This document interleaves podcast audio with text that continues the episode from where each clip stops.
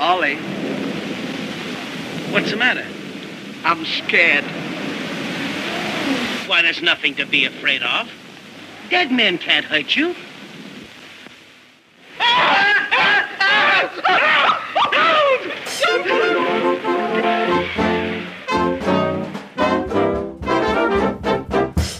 Hello, hello, and welcome to the 24th episode of the Laurel and Hardy blogcast. I'm your host, Patrick Vasey, the author of the Laurel and Hardy blog and the forthcoming book that will accompany this podcast, Laurel and Hardy Silents. And over the next couple of hours, we're going to be taking a deep dive into the next film that Laurel and Hardy made at the Hal Roach Studios, 1928's Habeas Corpus. Now, throughout Laurel and Hardy's film career, there are certain moments, or certainly certain films, that stand out as pivotal moments in their developmental journey. Sort of waymarkers, if you will. And Habeas Corpus, believe it or not, is one of those films. Not only was it Stan and Babe's first attempt at an out and out horror comedy or scare comedy, but also, and more importantly, to my mind anyway, it was their very first sound comedy. And by that, I mean their first picture produced with a synchronized music and sound effects track. This was their first step towards the talkies. And so, as this is such an important film in those respects, I've enlisted the help of two expert guests. The first is a new guest to the blogcast, joining us from New Jersey, scare comedy expert Paul Castiglia. And in the second half of the show, and to round off the discussion, we'll be checking in with our regular expert, Randy Skretvedt. So stick around, this is going to be good. But before I pass it to you through the porthole, I want to say a couple of thank yous. Uh, first off, I've received three new podcast reviews and all with five star ratings. So, thank you to Jay Hendrickson in the US, uh, who said, Absolutely first rate, my favourite podcast. Thank you, Jay, that's much appreciated. Uh, and the second review comes from Rory Boy in the UK, and his review reads I've only just come across this podcast. While recovering from a lengthy illness, I revisited the films of my favourite screen comedians. It was the best cure, so I searched out any podcasts on the boys. This is so interesting, and the format of following a chronological journey is brilliant. Really well presented, engaging style, and great knowledgeable guests. I'm catching up from the beginning and I'm loving it, keeping me occupied for many hours. Thank you so much and keep up the great work. You are more than welcome, Rory Boy. Um, and the very latest review comes from, uh, I'm going to say this right, Tar Alistair uh, over in New Zealand. Um, and they say, having been a long time fan of Laurel and Hardy since childhood, it was wonderful to have my passion reignited by this podcast. Really insightful and informative. Learning lots of details I never knew. This is my go to podcast. Thanks. Thank you, Tar Alistair. Thank you so much. And if you if you can and you're able to and you'd like to leave a review, I would very much appreciate it. It really does keep me going. Um, and on a personal note, it was my birthday at the end of June, and I wanted to say a heartfelt thank you to everyone who sent me birthday greetings and well wishes. It was it was actually very overwhelming to receive so many. So a huge thank you to you all for sending these in. Uh, and my last thing to pass on before we begin is going to be relevant to a certain number of you, but not everyone. Uh, it concerns a rearranged date for the Laurel and Hardy event happening at the Bull Inn in Bottesford. Um, the Bull Inn, if you don't know, is the pub that Stan's sister Olga used to run, um, and the boys visited uh, there a number of times during the 1950s tours of the UK. Uh, so the rearranged date is now going to be uh, on Saturday, the 30th of July. Uh, there is a film show, a visit to pay respects to Stan's father's grave, AJ's grave. Um, there should be a number of Laurel and Hardy authors present, I believe, uh, and I'm also going to be there along with my Laurel and Hardy partner in crime, Russell Babbage. Russ and I are planning to present an exclusive sneak preview of some of the chapters of our upcoming book, Laurel and Hardy Silents. Um, so if you're going to attend, do look out for us, or if uh, if you can, come and say hello. It'd be great to see some of you there. Um, you can find links to all of this and more in the blogcast show notes, of course. Just go to blogheads.com. That's blog-heads.com. And so, with all that out of the way, there are just a couple of checks to make. Are all the doors locked? Yes, madame. The windows barred? Yes, madame. So let's get to it. And now it's time for our audio blog on today's film and focus, which is Habeas Corpus. It was filmed July 16th to August 3rd, 1928, and released on December 3rd, 1928. It was produced by Hal Roach, directed by James Parrott, photographed by Len Powers. The movie world was changing. The development of sound recording technology to accompany motion pictures had been building for some time, with Thomas Edison beginning attempts to invent a reliable method as early as 1891. On both sides of the Atlantic, many others followed suit over the years that followed. With various degrees of success, the different systems devised and experimented with included Leon Gaumont's chronophone system around 1905 and the German made synchroscope imported to the US in 1908. The many teething problems these new and highly experimental technologies faced resulted in the public considering them as nothing more than amusing and sometimes annoying sideshows. It wasn't until the arrival of the Vitaphone sound on disc system around 1926 that audiences and the industry as a whole began to sit up and take notice. Warner Brothers were the early trailblazers to harness and utilise sound recording technology. Their steady stream of Vitaphone shorts, featuring mostly singers and comics direct from vaudeville, began appearing in the latter part of 1926. The major game changer came the following year with Warner's release and aggressive marketing of The Jazz Singer. The Jazz Singer's impact was such that Warner Brothers went from being a relatively minor studio to one of the leading players in Hollywood almost overnight. Any studio executive still resisting the sound revolution over concerns about the popularity and long term prospects of the talkies had their resolve broken due to this picture.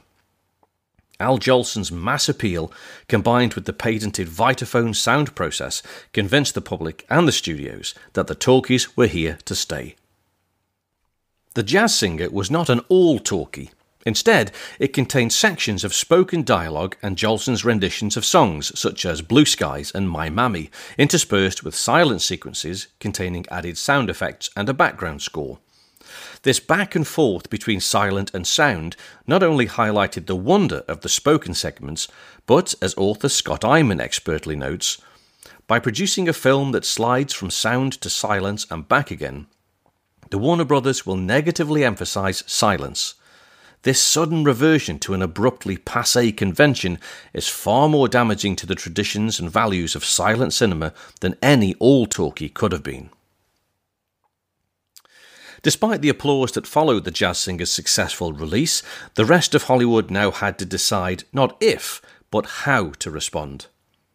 One of the most notable doubters of the sound revolution was Nick Schenck, head of Metro Goldwyn Mayer and one of the most powerful men in Hollywood.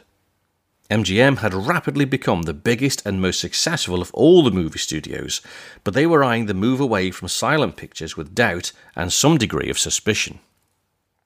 Quote, Nick Schenck of Metro Goldwyn Mayer took the words right out of our mouth when he said that producers should be very careful in introducing sound effects on the screen. Right now, the whole country is arguing pro and con over the talking movie. A straw vote in Hollywood seems to register an even break. Sound effects will be accepted if they are legitimate, but already some are starting in to fake certain sounds. That is well where the rub will come the combining of two mechanical devices, such as the movie machine and the talking apparatus, only one thing can result mechanical entertainment.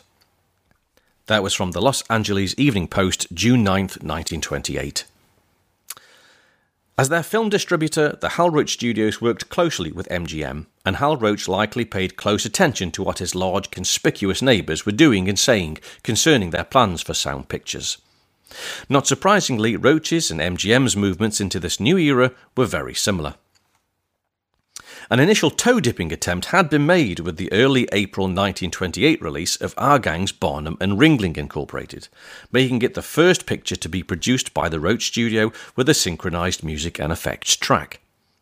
The film's surviving original soundtrack features, quote, a host of unimaginative animal noises and occasional bursts of cheers and applause from the kiddie crowds uninspiring perhaps, but at least it was a start.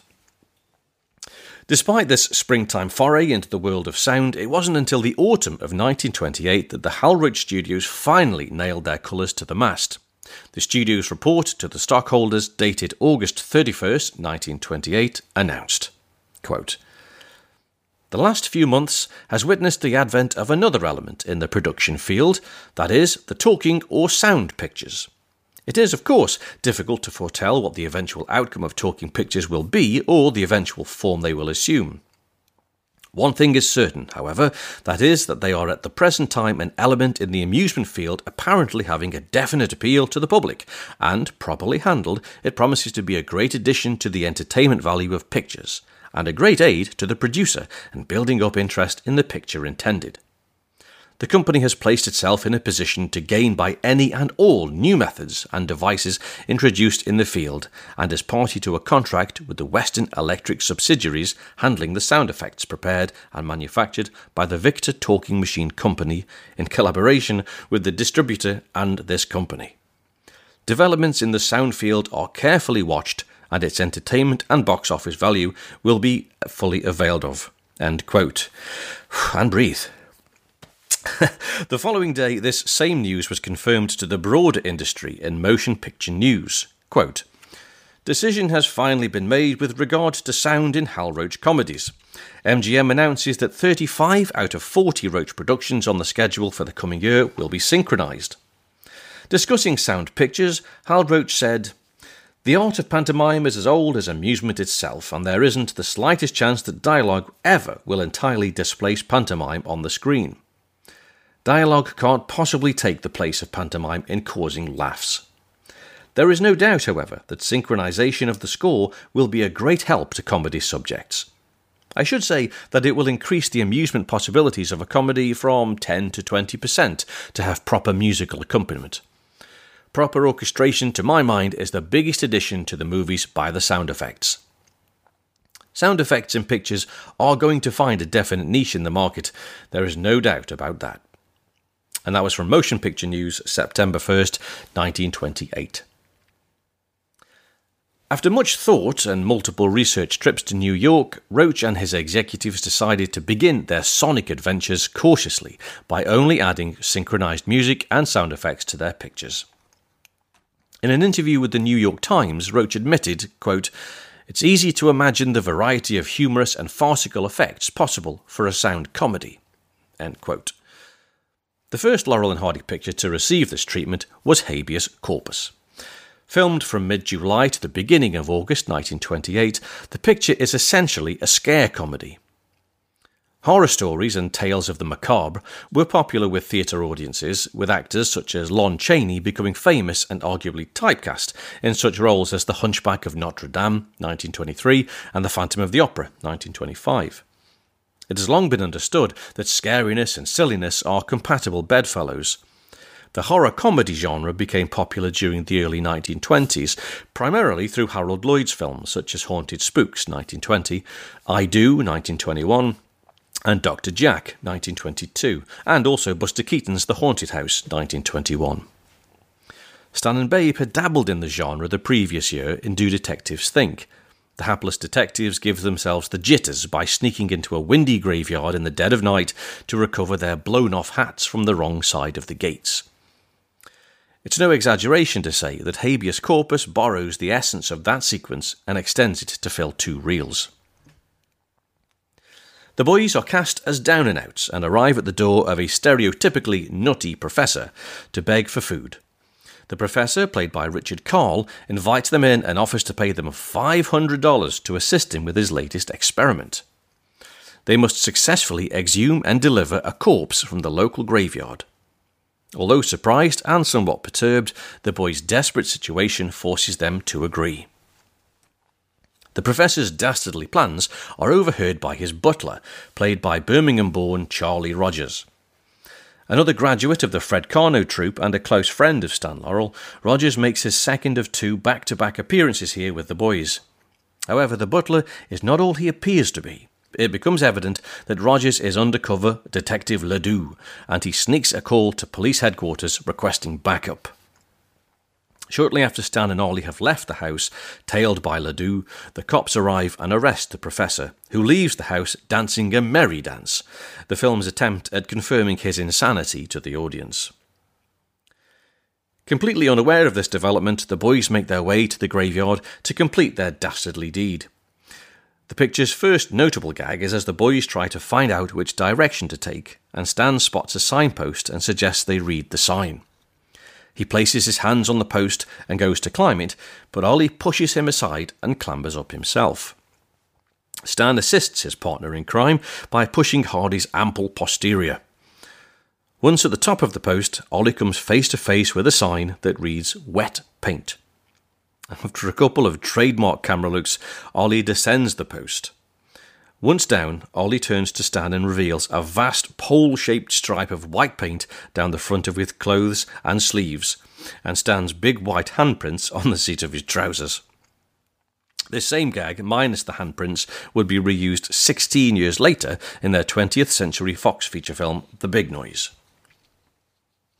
Whilst the gag is funny, it is one of those gags that is entirely nonsensical when considered rationally. Why would one need to climb a directional signpost to read it? After all, the very purpose of a signpost is for it to be readable from the road. This serves as a reminder that it doesn't pay to think too deeply about the validity of situations in two real comedies. If it's funny, then it's funny, and that's all that matters. Uh, they arrive at their destination, and Ollie sends Stan into the graveyard to do the digging, whilst he bravely keeps watch from the street. Detective Ledoux, wrapped in a white bedsheet, is keeping a close eye on the boys from strategic hiding positions, and a very nervy and wobbly Stan is frightened to death when Ledoux fails to stifle a sneeze. Terrified, Stan runs out to Ollie, who also jumps out of his skin and after a brief hat swapping routine, Ollie forces Stan back inside and he finally begins to shovel some dirt. However, he's spotted in the act by a night watchman who begins to make his way over to Stan to intervene. But he trips over the crawling figure of Detective Ledoux, still wrapped in the bedsheet. The commotion causes Stan to again run for his life, as does the watchman who locks the graveyard's gates behind him. So now the boys must find another way of entering the cemetery. This leads to a second standout moment of the film in which Ollie tries to assist Stan in scaling the graveyard wall. The boys get a good few minutes worth of comedy out of this one situation, and the sequence is arguably a blueprint for a similar scene in 1929's Berth Marks, the boys' second talkie, where Ollie attempts to help Stan climb into their train berth. This is good Laurel and Hardy slapstick and laugh out loud funny, However, not everyone admires this scene, with film historian Glenn Mitchell describing it as, quote, a particularly frustrating sequence and far too long. An excellent twist follows as Stan, back digging out the grave, is spooked again. He leaps over the wall and back onto the street in a single superhuman bounce. Frustrated at Stan's cowardice, Ollie declares that he will complete the task himself and takes a running jump at the wall. His weight hilariously makes the wall collapse under him, and he lands in a pile of bricks inside the graveyard. Amazingly, he sustains only a minor injury to one of his feet. Another great gag follows, whereby Ollie, still sitting on the ground, removes his shoe to tend to his damaged foot. His socks are so torn that his two biggest toes are completely visible. As Ollie keeps watch, Stan digs out the grave and unwittingly covers Ollie's leg and foot. Ollie starts wiggling his toes under the dirt, and Stan spots the movement and mistakes the toes for a mystery hand. He pats Ollie and points out the zombie like hand emerging from the earth, much to Ollie's amazement. Ollie quickly grabs the shovel and smashes it down on top of his own foot. Yet again, this is another of those unrealistic gags, but it is delightful, and the boys' terrified reactions add wonderfully to the comedy. The boys would revive this gag in their 1934 short, Oliver the VIII, but on that occasion, rather than reaching for a spade, Ollie tells Stan, Get that gun and shoot to kill. A final noteworthy scene leads to the film's finale. The boys finally exhume what they believe to be a corpse, but the dead body in the sack is that of the very much alive Detective Ledoux. Stan carries the body in a sack slung over his back. As he lugs their bounty down the street, Ledoux's legs burst out of the bottom, and he begins to walk in step right behind Stan. This gag is not a new invention, but had been recycled from earlier Roach comedies Moonlight and Noses, 1925, directed by Stan Laurel and starring Clyde Cook, and Max Davidson's Dumb Daddies from 1928. Still, even so, it works here and makes for an enjoyable scene. Charlie Rogers' Ledoux character has some fun with the grave robbers as they attempt to casually make their way back to the professor's home to collect their now non existent reward. The picture closes with Ollie running frantically down the street, followed by Stan and his self propelled sack. Ollie and Ledoux fall into an enormous roadside puddle while Stan watches on. Their terror continues as Ledoux's cloth covered head appears from the murky depths, and Stan and Ollie run for their lives. The end. Retakes for Habeas Corpus wrapped at the beginning of August 1928. In October, Roach sent his head of film editing, Richard Currier, to the Camden, New Jersey studios of the Victor Talking Machine Company. He was tasked with creating and recording music and sound effects tracks for Habeas Corpus and several other of Roach's silent pictures that had been completed and shelved. This was a steep learning curve for all involved. Currier had to learn the art of sound recording from scratch. From the outset, the Victor musicians admitted their ignorance about movie making, so they left the selection of appropriate music for each picture to Currier. Once selected, the musicians would then go away and record it, leaving Currier to create and record, mainly through trial and error, realistic sound effects. As one might expect, the experimental nature of the sound effects track for habeas corpus makes it relatively limited in its scope. It primarily consists of knocking and clicking noises and what sounds like the occasional slide whistle thrown in to represent an eerie wind blowing across the graveyard. Some of the more convincing highlights of the effects track are Stan and Charlie Rogers' hand claps, which synchronise pretty well, and the sound of the wall collapsing under Hardy's weight, which explodes with a burst of noise. One particular, yet sadly unidentified exhibitor explicitly praised the soundtrack, reviewing it thus Fair comedy with some good music on record and good sound effects, making it better entertain. That was from the Exhibitors Herald World from November 23, 1929. Stan Laurel appears to have regarded the comedy as a success. In a letter to correspondent Bill Brown, dated December 1st, 1961, Stan described the film as, quote, about a nutty professor who hired us to go to a graveyard and dig up a corpse. He was making an experiment to bring the body back to life.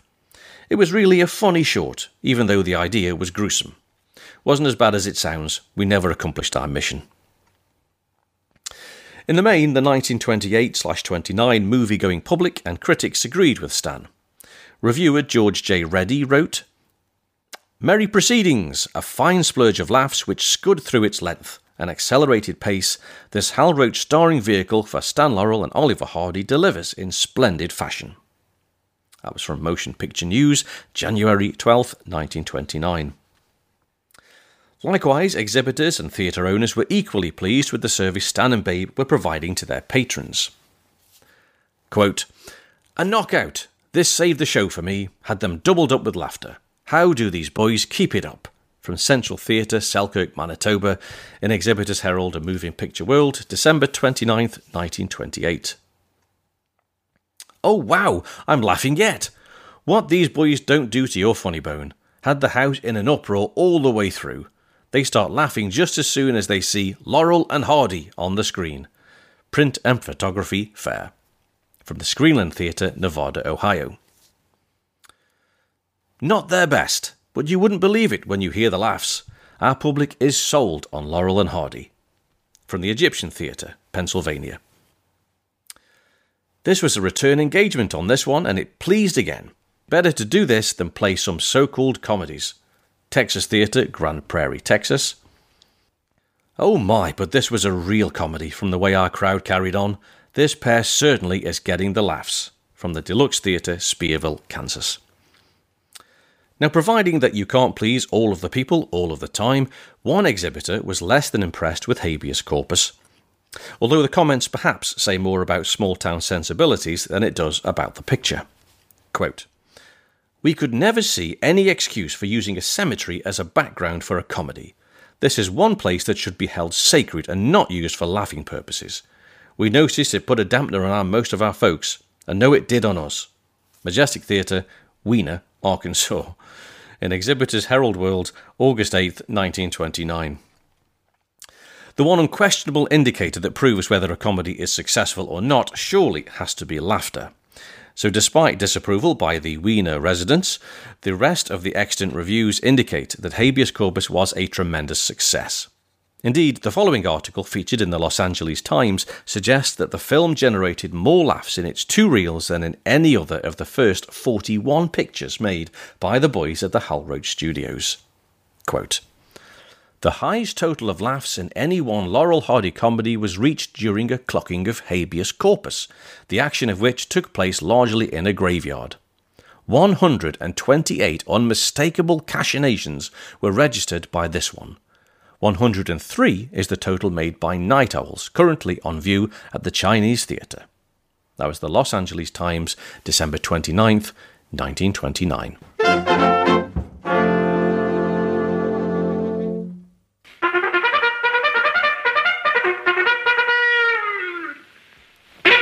Joining us for the very first time on the blogcast today is Paul Castiglia.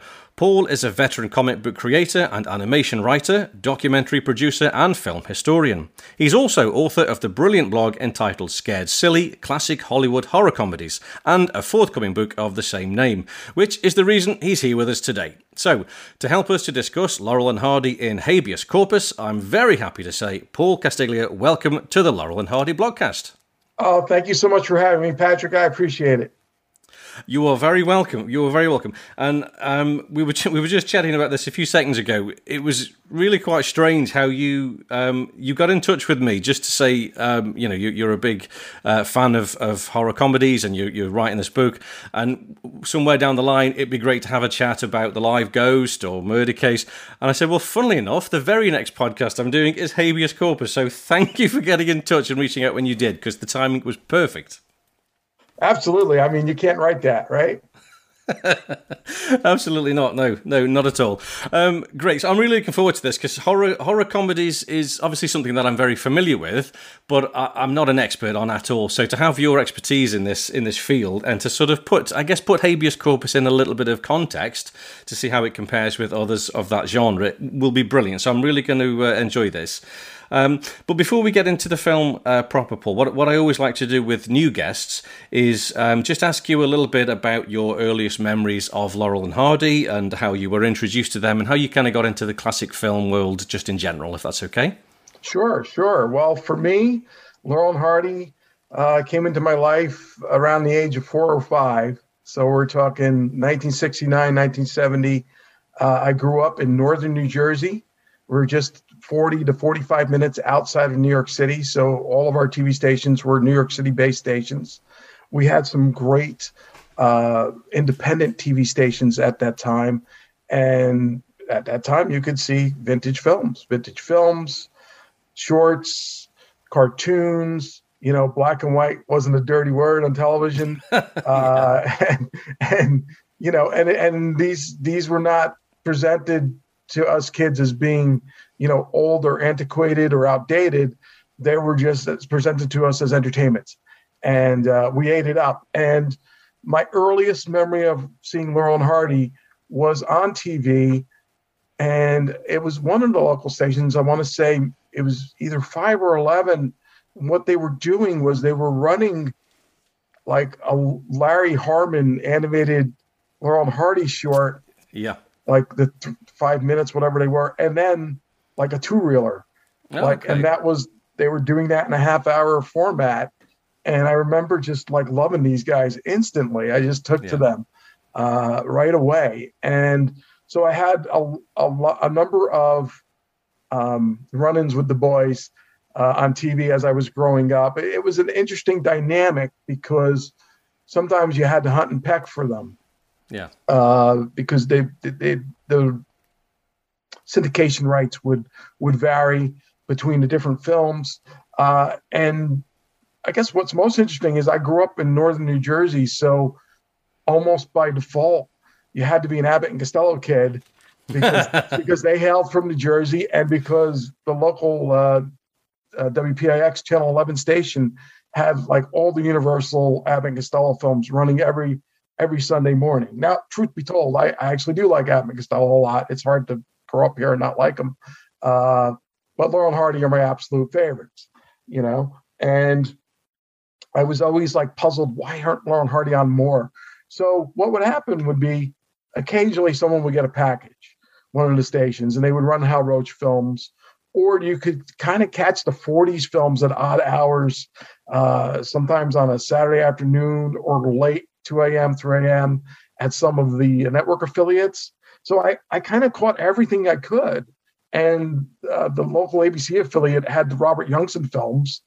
So I got to see the silents through that. So it was kind of this mix of just catching it when I could, checking the back of the, the TV Guide magazine uh, in the movie section and circling it wherever I could. Occasionally PBS would run them. Uh, so it was it was hit and miss, but I always caught them when I could. Now, a couple of, of key things. WPIX Channel 11, in addition to running Abbott and Costello every Sunday, also ran annually every Christmas and Thanksgiving Babes in Toyland Oh, under, under the March of the Wooden Soldiers title. They ran Right. it every year. So that's the Laurel and Hardy film I've seen the most. I mean, it's it's from childhood, and everybody from around here knows that film. Uh, so that was great. Uh, my local library also had a lot of the films uh, available to borrow on eight millimeter and Super Eight. So I had a projector. Uh, they had silents, they had sounds, and I would borrow these films all the time and run them. Uh, so so I got to see a lot of them that way. As time went on, uh, there was a syndicated show called Laurel and Hardy Laughtoons, which was cut downs of the silent bits. So they started running that a lot too in this area. So it would just it would ebb and flow, you know. I think in the in the '90s, then that syndicated Laurel and Hardy show came up with the Roach stuff. But that's how I get, would get to see the films, you know. Flying Deuces would turn up, uh, but but it wasn't not with any sort of regularity, unless it was something like Laughtoons or the Laurel and Hardy show, where it was actually you know the same day and time every week. Uh, it was more hunt and peck, uh, but I, I always went after them, you know, whenever I could. And my local library even would show the shorts on a movie screen in the courthouse, you know, because the court the courthouse had you know seats. So you go into the courthouse. I remember my buddy and I going there, taking our bikes over, and uh, you know, you'd see like four shorts, you know, That's you know, great. Put on, put on a screen. So there were ways to see them, and I Yeah. found them.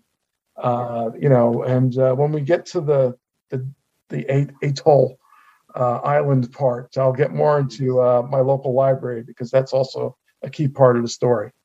But I don't want to jump ahead. No, no, no, no. Yeah. Uh, I was just when you know, when you're talking about how you sort of had to use, you know find the films. It's such a different world, isn't it now today? Everything's just such at your fingertips. It's ridiculous, really. Uh, I- it's it's hard to try. I try to get my kids to understand, you know, how how easy they've got it. You know, you just couldn't say I'm going to watch this and press a button and it's there. You'd have to, as you say, wait for the TV station to show. I mean, we only had what three stations when I was growing up, and then four stations, and then five was incredible. We had five TV stations to go on. Right. Um, but um, yeah, a different world altogether. So, I mean, I'm guessing you're still a fan of, of classic comedy today, Paul. Although as, we wouldn't be talking, I'm, I'm pretty sure. Oh, for sure, for sure, and it goes deep with me. Uh, you know, when I grew up uh, reading different books, especially Leonard Maltin's books, he did Yeah. one on, on comedy teams, and he did uh, another on on shorts. And I would read about these people I never saw, you know, until like the last twenty years, and now you could see, you know, Olsen and Johnson and Wheeler and Woolsey and and uh, Charlie Chase and a whole bunch of other people pretty easily now uh, when it wasn't that way when I was growing up. So I just keep exploring. I love watching vintage comedies. You know, I like a lot of stuff.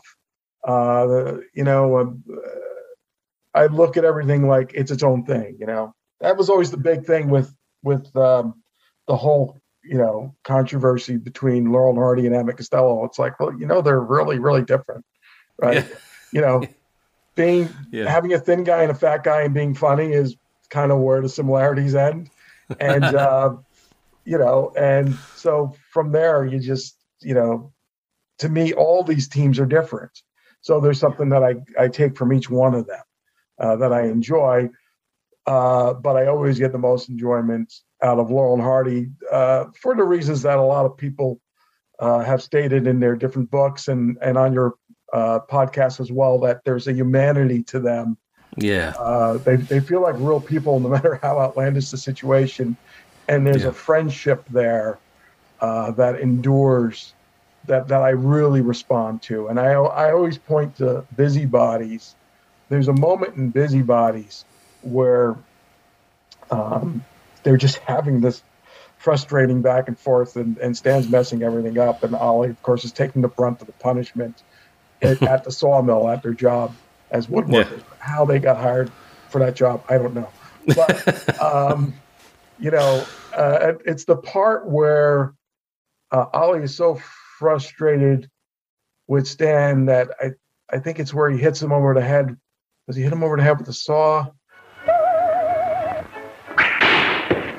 Stan takes the takes the brush, pushes Ollie, and and Ollie goes flying into the wall, right? yes. And all these things fall on top of him, right?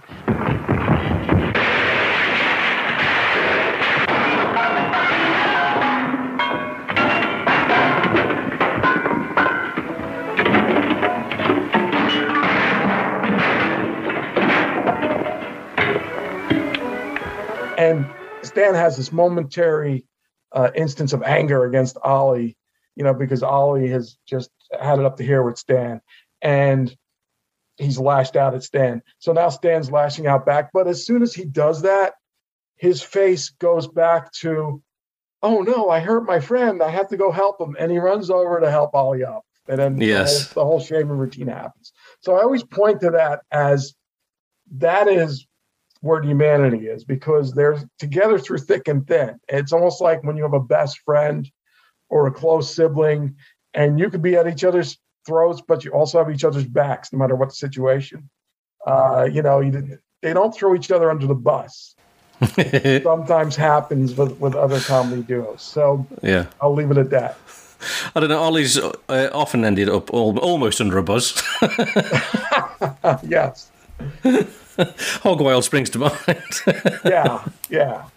Brilliant. That's great. Um, okay, so um, scare comedies, horror comedies. I guess horror films generally. Is that something that floats your boat, Paul? Is that uh, is it as broad as horror just generally, or is it just scare comedies that you're into? Uh, I like horror films. I, I, tend to like them when there's humor involved.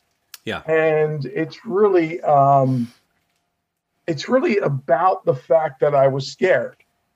Right. Uh, when I was a kid, uh, I was afraid of three things on TV. Uh, I was afraid of Cesar Romero as the Joker on the, yeah. on the Batman 1966 Adam West series. Come, Oliver.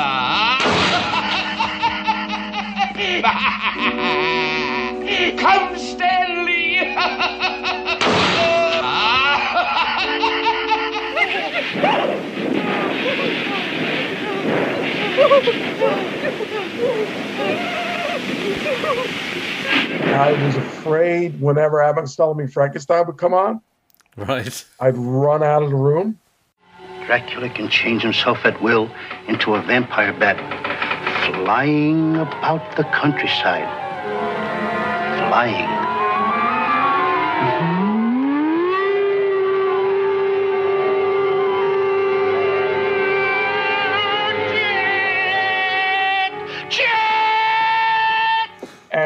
Similarly, I was afraid of Herman Munster on the Munsters yeah. reruns, who pretty much was made up like Glenn Strange was in Abbott Costello Meet Frankenstein. Last night, the police department received several reports of what was described by eyewitnesses as a fiendish monster roaming in Mid-City Park at approximately 12:30 a.m. Isn't that ridiculous? It just so happens that I was in the park last night at that time, and I didn't see any fiends or monsters. Uh, I was afraid of these things. So it, it took me time to kind of face those things and look at them and then realize, oh, these are, are like funny versions and these are ways of processing that fear and and getting to laughter and i think that's the fascination point for me it's like it's like a hairline between screaming and laughing right yeah. and so yeah. when you have that element where you can scare somebody, but then bring in the, the comedy relief, and it's truly like a relief. It's like it's like yes. letting it all out. It's like ah, yeah. you're scared, and then you're like, and then you're laughing, right? So, so for me, that's what tipped it in, and so then I would, you know, whenever there was comedians getting mixed up in scary situations, I ate it up, and I would keep seeing that. It would always also turn up in cartoons. Uh, the other the other thing that was great about being a kid in the 1970s and, and 80s was that um, you could see all kinds of cartoons, theatrical cartoons, uh, and a lot of times they would do horror spoofs in there. And even the 1960s cartoon shows that were being rerun uh, when I was a kid, a lot of them, you know, they basically they would spoof um, secret agents, they would spoof rock bands, uh, and, and, they would spoof, um, you know, horror, you know, and sometimes westerns, you know. But but there was a lot of that spoofing of horror, and I just like gravitated towards it. I, I like my monsters light and funny, uh, you know, or at least for the situation to be that there were some kind of goofballs involved that were being scared by them, and so I really took to that, uh, and and I think that whole processing thing is really ingrained in horror comedy right from the beginning. You know, it, it the whole evolution of it um, is really fascinating to me. Uh, how how it all came about. Yeah. Uh, so um, I mentioned briefly just uh, when I introduced uh, you to the podcast, uh, Paul. So you, you, are writing. Obviously, you, have got your blog, the the um, Scared Silly blog, um, and you're also writing a book. So what, what what was the sort of the inspiration to write the book, Paul? You know, I just I just thought of I you know I really don't know what the inspiration was, other than I really like these types of films you know, I came to find out afterwards that there had already been a few books uh, after I was in the process of writing it. I, I started this book in 2009. I still have a long way to go. Uh, it's definitely a back burner project. It's like a hobby project when I'm, you know, not up to my neck in other stuff. And there have, have been times where I haven't been able to get to it for various reasons. Uh, but you know, I I am always thinking, you know, I'm going to finish this. I'm in forward motion. Uh, there's just a lot of them. There's a ton of them. There's a ton of shorts and features. I'm covering, I was covering the silent era through mid 1966, but I'm thinking that I might take an emphasis off the silents, except where, you know, it's it's obvious that I need to include things like the and Hardy silents and our gang silents, uh, only because there's a lot of those too, and some of them are lost, and it's harder to see them. You know, it's harder to actually get a hold of them to watch them. And I'm doing a book of reviews, so I can't really review things I haven't looked at. So it, I might save the silents at this point for another volume. You know, and then if I and then if I want to get really crazy, I might think about doing theatrical animated shorts that are in the, the horror comedy realm. But you know, one book at a time. You know, the, the first one is going to cover uh, the, these films that we're talking about uh, from the 30s through the mid 60s with some mentions of some silent films. Yeah, yeah. Um, I mean, they just you know, I've been been sort of researching uh, scare comedies a little bit um, to go alongside uh, the blog that I'm writing for Habeas Corpus at the moment. Um, can you do, you do you know much about the history of scare comedies and where they sort of started from, Paul? Yeah, it's really fascinating uh, because it's a real mix. Uh, I mean, really, it goes to the beginning of storytelling. So the oral traditions, you know, you have to start there because, you know, we think about campfire stories, right? So campfire stories always have, uh, you know, a spooky element, but then there's also sometimes that relief, that comedy relief. And so you got to think that you know, if you go back to ancient tribes, this type of stuff was happening uh, because then it turns up in in you know stage work too. It turns up a little bit in Shakespeare, um, you know, and then and then down through time, you have you have uh, you know music hall, minstrel shows, you have vaudeville, you have burlesque, where they're incorporating uh, these types of elements, where they're mixing horror and comedy so it starts there um, really. And and a lot of it um, a lot of it would be based on things that were happening in the world you know? So i don't want to get ahead of myself with that but i'll come back to that in a moment. Um, it was really uh, in in film i would say in film right from the beginning it was kind of baked into the whole medium because you had guys like George Méliès, right? Doing all of the stuff that he did. He was a stage magician and he was putting that trickery on film, but also using the medium of film to to get effects that he couldn't get on stage. So he was, he was combining the two, and he also realized that people watching these films in the early 1900s were really going to be genuinely terrified because they were seeing things they had never seen before you know? And it's hard for us to think of that now but but you have to you have to realize i always tell people that you know that you're seeing a vintage film now you have to think about what was the situation for the audience seeing it for the very first time and they were in a different situation you know? That's why they they always people laugh now when they think of the great train robbery and the train coming towards the camera but if you were there when I came out you would you would have ducked too you would have been scared yeah. because it was it was this kind of you know odd unreal thing you were looking at and yet it had this dose of reality so Méliès would always insert some kind of comedy into there uh, even as the horror was going on so that was a, a really good initial uh, example of mixing horror and comedy in film. And then J. Stuart Blackton, who was an, a pioneering animator, he did a lot of stuff like that with stop motion. He would do live action, uh, stop motion uh, combined in the same film. He has one from 1907 called The Haunted Hotel, uh, it's just about it's just about a guy going to a hotel that's haunted, and it's all these little things coming to life, these inanimate objects scaring him, and it's done in a comical way, but it's still creepy at the same time. it's just creepy to see these things move on their own, you know. Yes. So, yeah. So that's really it's baked into uh, the beginning of film. I mean, it's it's right there from the start. Then you had guys like Charlie Bowers who uh, who took it further, and he was a comedian uh, in silent films, but also he was like Méliès in the fact that he was really interested in effects.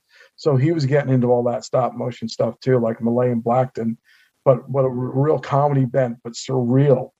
Um, you know, uh, that was one of the things that really so frightened me as a kid was um, uh, oh, what's his name? Ray Harryhausen, is it? Uh, with his um, those skeletons that used to come oh, to sure. life. They, oh, they used to freak me right out. They did. and they still look great. You know, yeah, they do. If they you do. have you know that imaginative mind, and you allow yourself to be childlike, you're completely taken in by those those things. They're not. They don't look antiquated to me. Like I, I just love them, and it's still effective. Uh, so, you know, that's kind of the genesis in film. Uh, and then it, it, becomes even more pronounced as time goes on, uh, based on two factors one, which is real life events, and the other, which is novels and plays that start to spring up. So, first, I'll get into the real life events. Uh, three things in particular that informed horror comedy stories and, and movies in particular. Um, one was the expedition to unearth uh, the tomb of King Tut. Oh right, yes, of course, yeah. Yeah, so from like uh, 1907 through like 1927 or something like that, there's like 20, 20 horror comedy films built around mummies. Most of them are lost, right. but they were made, and that because yeah. that captured the world's imagination. This whole idea of mummies, and you know, they're they're almost all with this kind of horror bent that you know this thing's been reanimated. It's come back to life and it's coming for you, and it's all bandaged up. So I'm surprised that Laurel Hardy didn't tangle with the mummy actually, but that that was one of the things that was happening. Um, another thing that was happening was there were a lot of phony spiritualists that were rooking people out of their money. And you know they were coming up with these phony seances you know and so you would see that a lot in some of the our gang silent shorts and and and a number of other silent shorts where it was like they would get involved with some kind of charlatan and the charlatan would end up you know using all these tricks to scare them. They would use dummies and you know hidden floor floor panels and wall panels you know, revolving doors, things like that, things that became hallmarks of the horror comedy. Uh, and it was inspired by the fact that these charlatans were out there. Uh, and the, and one of the um, one of the other things uh, that I'll say specifically inspired habeas corpus was the, the famous grave robbers, Burke and Hare, who were also Oh, right. serial murders. Uh, Yeah. You know, the, the, the different um, institutions, uh, you know, medical institutions, they, there weren't enough cadavers to go around legally uh, because there were there were parameters. You know, you could only use certain cadavers, um, you know, based on you know how they died or what their station in life was, and so a lot of these scientists were just kind of paying people to go rob graves. It was something that was really happening, and they were paying them to rob graves so they could do experiments. Uh, and of course, most notoriously Burke and Hare, uh, who ended up being murderers. Uh, but uh, that kind of um, informs uh, habeas corpus, and and also it informs uh, a film that Stan directed three years earlier, which was Clyde Cook and Noah Young in Moonlight and Noses, which is which habeas corpus is, from what I understand, because I haven't seen the the Cook and Young film, is pretty much a remake of the earlier film. Uh, but when I talk about habeas corpus specifically, I'll get more into what what I think Stan was doing Yeah, yeah, great. and, and why, you know. But yeah, so that's that's that's kind of the genesis, and then uh, additionally, kind of what seals the deal for horror comedies is there's a, a whole series of books and plays that start to spring up. So in 1913, Seven Keys to Bald Plate, Bald Pate, rather, by Earl Derr Biggers came out, and he was the guy who created Charlie Chan. And 27 Benighted was a novel by J.B. Priestley and inspired the Old Dark House movie. These were kind of things that were going on. Plays like The Bat and The Cat and the Canary and The Gorilla. They were all kind of mixing in uh, these elements where people were stuck in these these kind of old dark houses, and they would introduce these elements that somebody had to spend the night in order to gain the inheritance. Uh, you know, you see that come up later in the Laurel and Hardy murder case. Uh, but it it really inspired a ton of these films. Uh, and then later on, you get Arsenic and Old Lace. But it's all kind of this uh, collation of all these elements. Uh, Yeah. And it, it really, you know, helped the the whole form land, and it kept it going for quite a while. And I think it only really the reason my book stops in 1966 is six is because it only really um, starts to become anachronistic when the horrors of the world get really super frightening. You know, Right. and then the films start to become more reflective of that. You know, so there's a film called Spider Baby. I think it came out around 1968, and they had Lon Chaney Jr. in there, and they had Mantan Moreland in there, uh, and it's kind of like a really dark, scary, and really twisted uh, black comedy, but more horror version of the Addams Family. Uh, and and so like that's kind of where I make the mark of demarcation, uh, because then horror comedies don't really exist in this kind of more um, lighthearted way. They become a little more uh, real. Uh, but that's that's really it. That's that's kind of like what I consider the period in movies. It starts with Méliès and it goes through uh, it goes through uh, the Ghost of Mr. Chicken with Don Knotts, and that, that's my, that's my cutoff.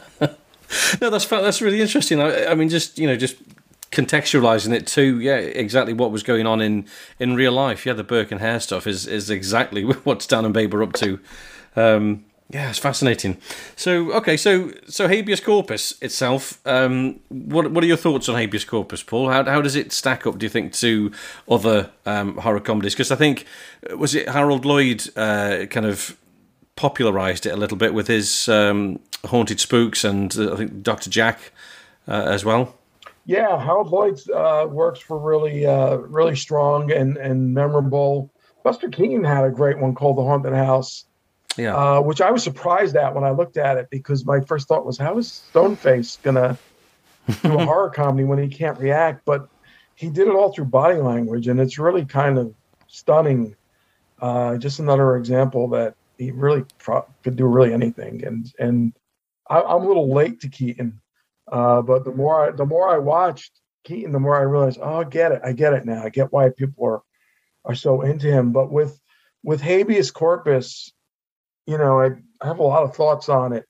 Um, really, my first thought was that it's it's what I call Stan in transition, Mm-hmm. uh, because I see when I watch it, Stan not only working through his own character traits for the Stanley character, but I also see him figuring out how to do this type of material yeah. right? So we mentioned Moonlight and Noses was like his first run uh, with with with uh, Clyde Cook and Noah Young, uh, Yeah. and then they did do Detectives Think, Yeah. where they have a graveyard scene, where they have a spooky scene, and they have kind of a slasher character in there, and there's some great stuff in Do Detectives Think, and there's like there's there's pivotal things in that in that film. Uh, I, I liken it to it's like Bugs Bunny you know, there's the proto Bugs Bunny that shows up in a few films, uh, you know, and there's bits and pieces of it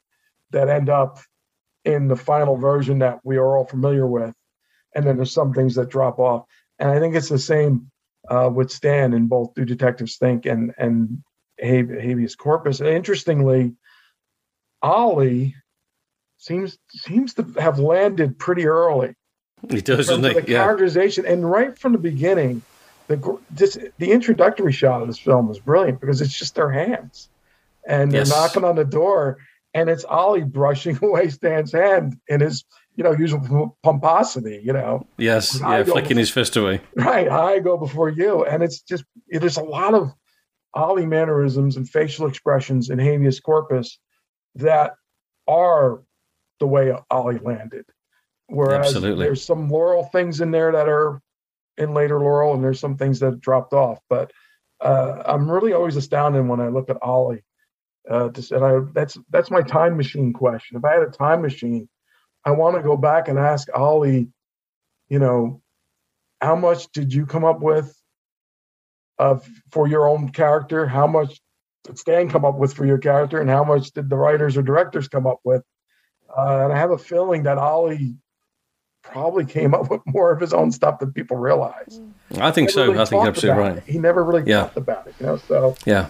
Uh, Yeah. that was not his thing, you know. To talk. I think I think Stan, Stan said in, in you know a number of interviews that they, they just developed. They just yeah, they they just work with them you know work with each other and they just they just grew and uh, I, th- I think that's why they just seem so natural because it is it's there's nothing forced about certainly with Babe and he's just such a, a natural actor.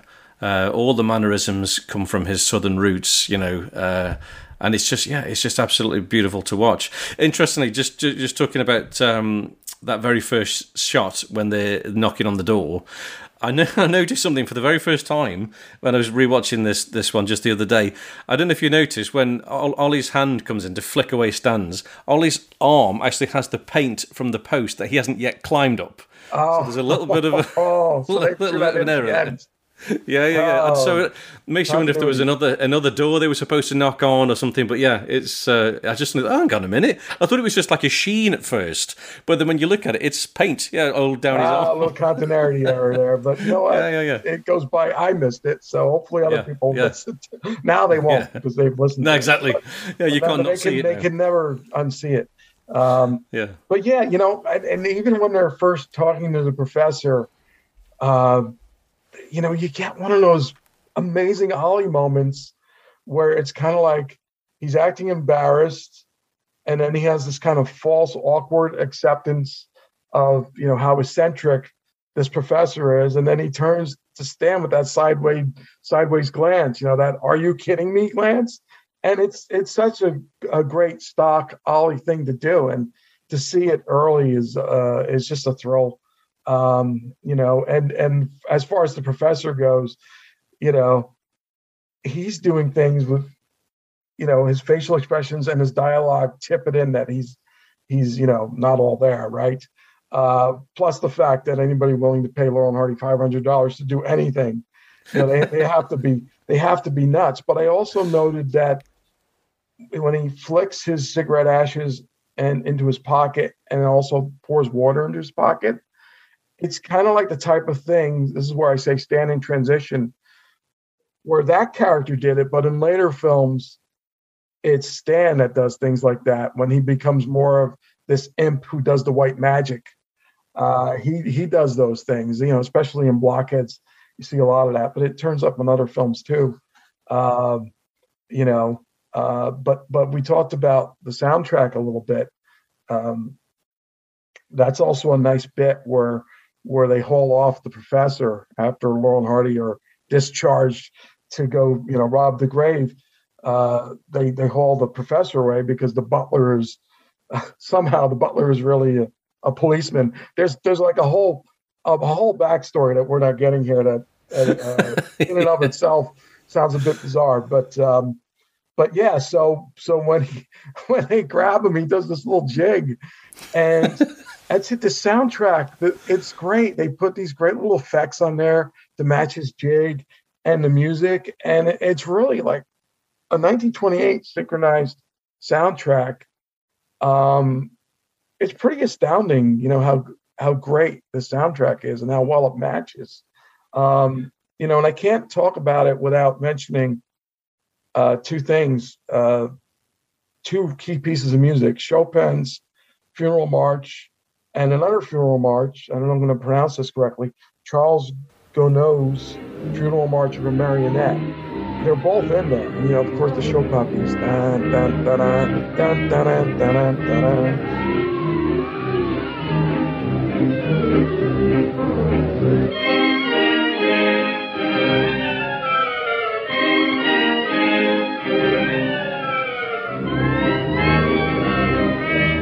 Then and then the other piece is more famously known as Alfred Hitchcock's theme, especially for his TV series, Alfred Hitchcock Presents.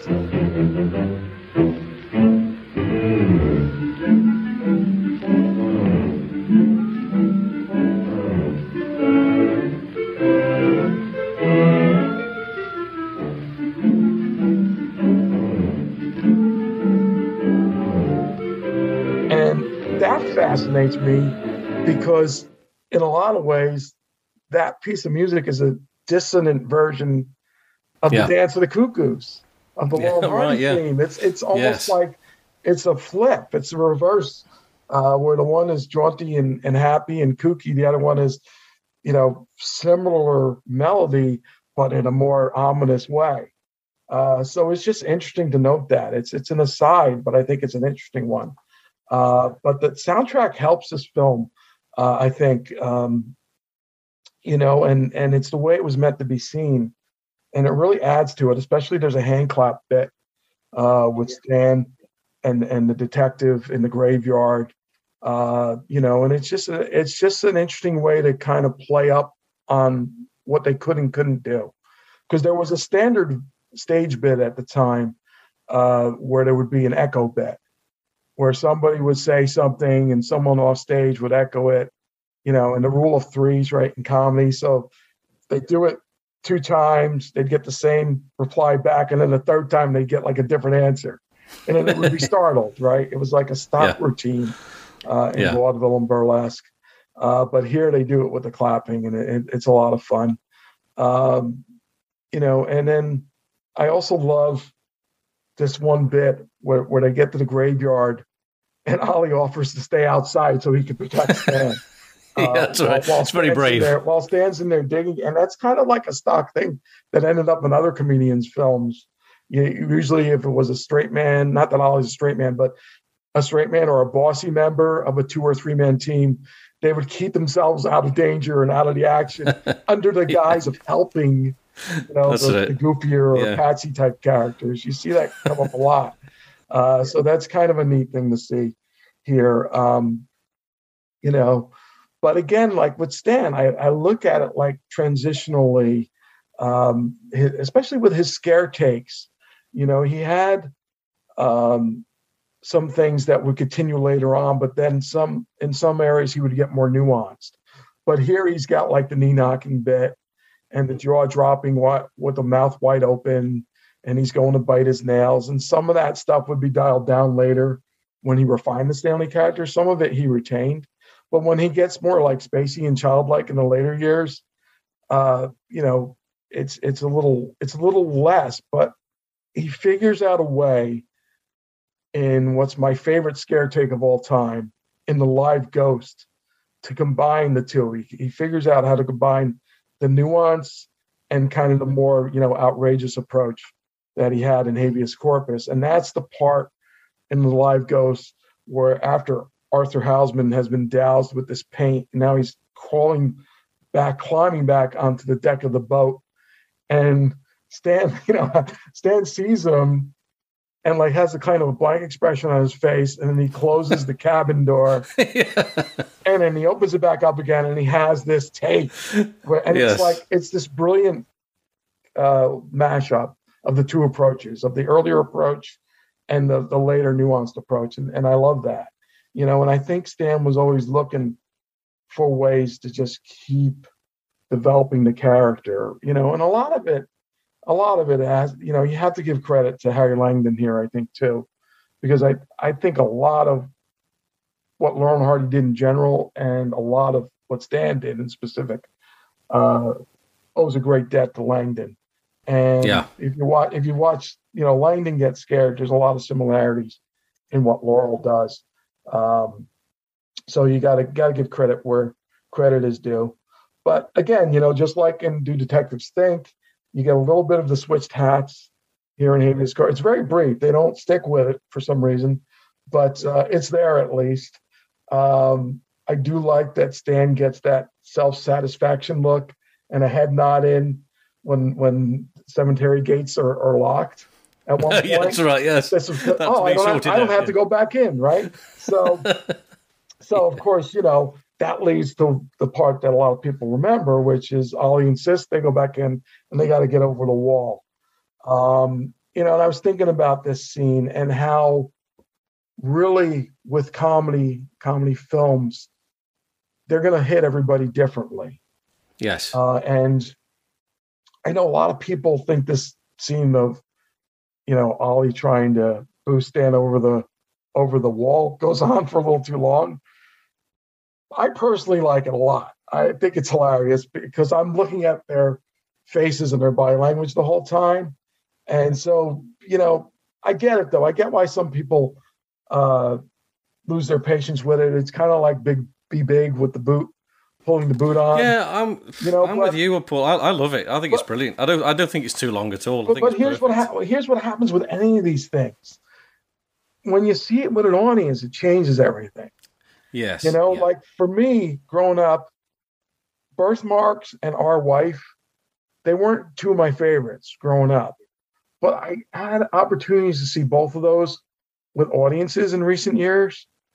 And it's a whole different experience. And they brought the house down, and especially Berth Marks, I realized just how much is brilliant about it. It also helped that I saw the the recent restoration of Berth Marks, which you know was the way it was meant to be seen originally.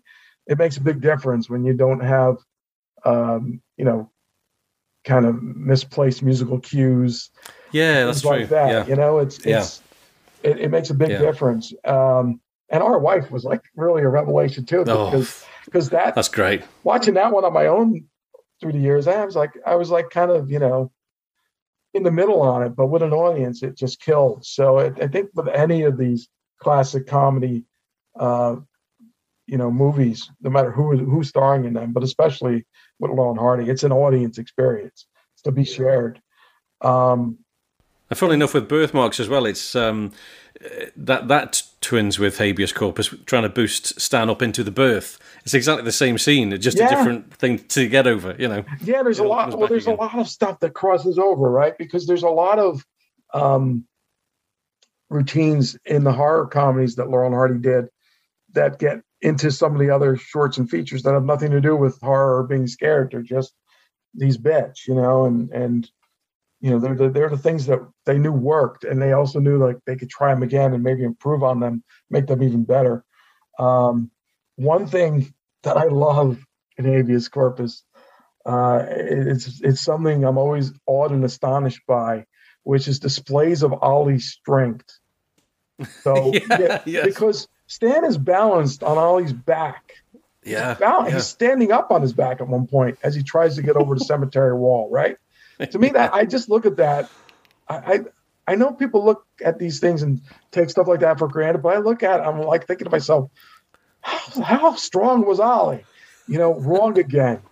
Uh, and wrong again, he's bearing the weight not only of a piano on his back, but there's a horse standing on the piano.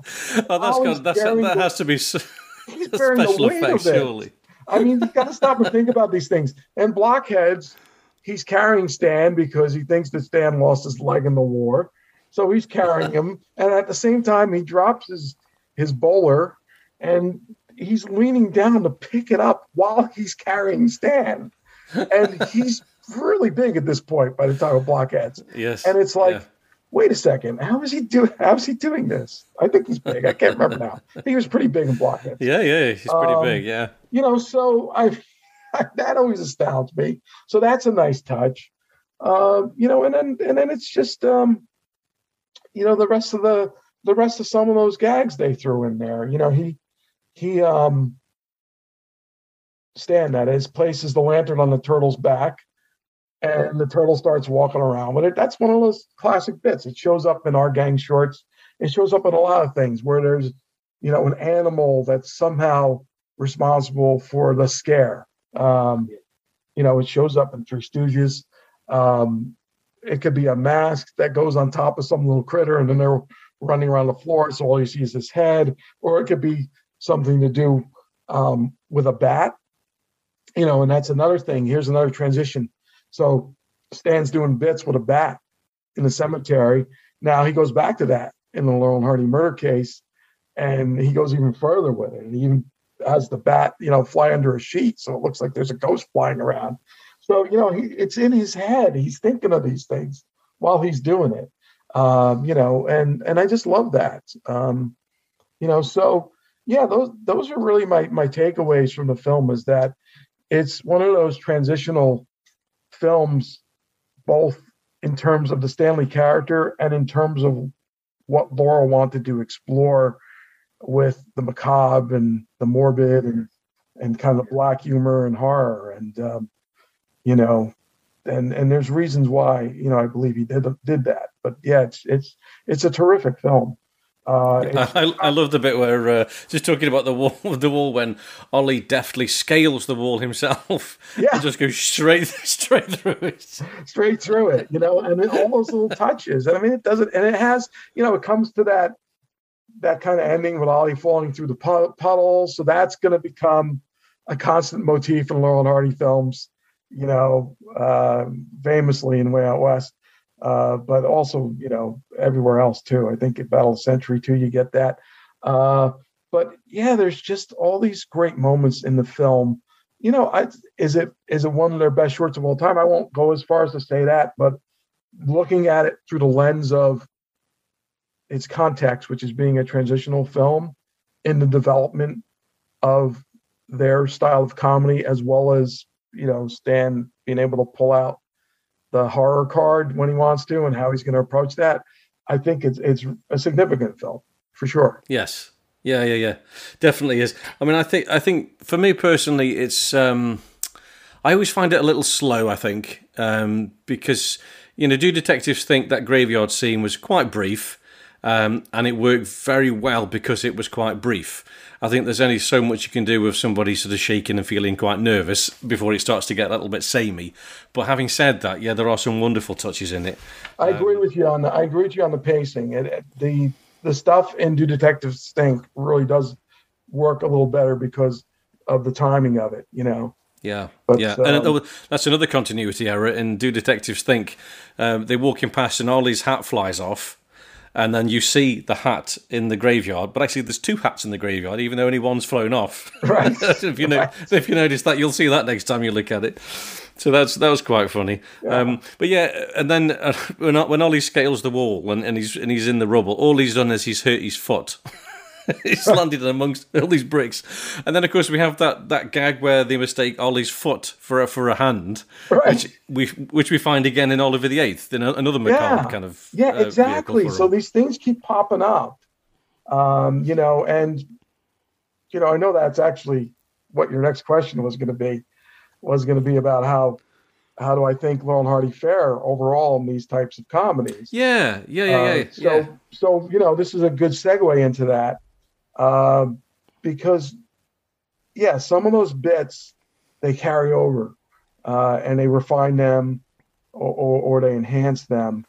Uh, but a lot of a lot of this, I think, is for the same reason that I got into horror comedies. The same reason I'm writing the book, which is that it's kind of therapeutic to kind of it's it's a way of dealing with fear uh, through humor, right?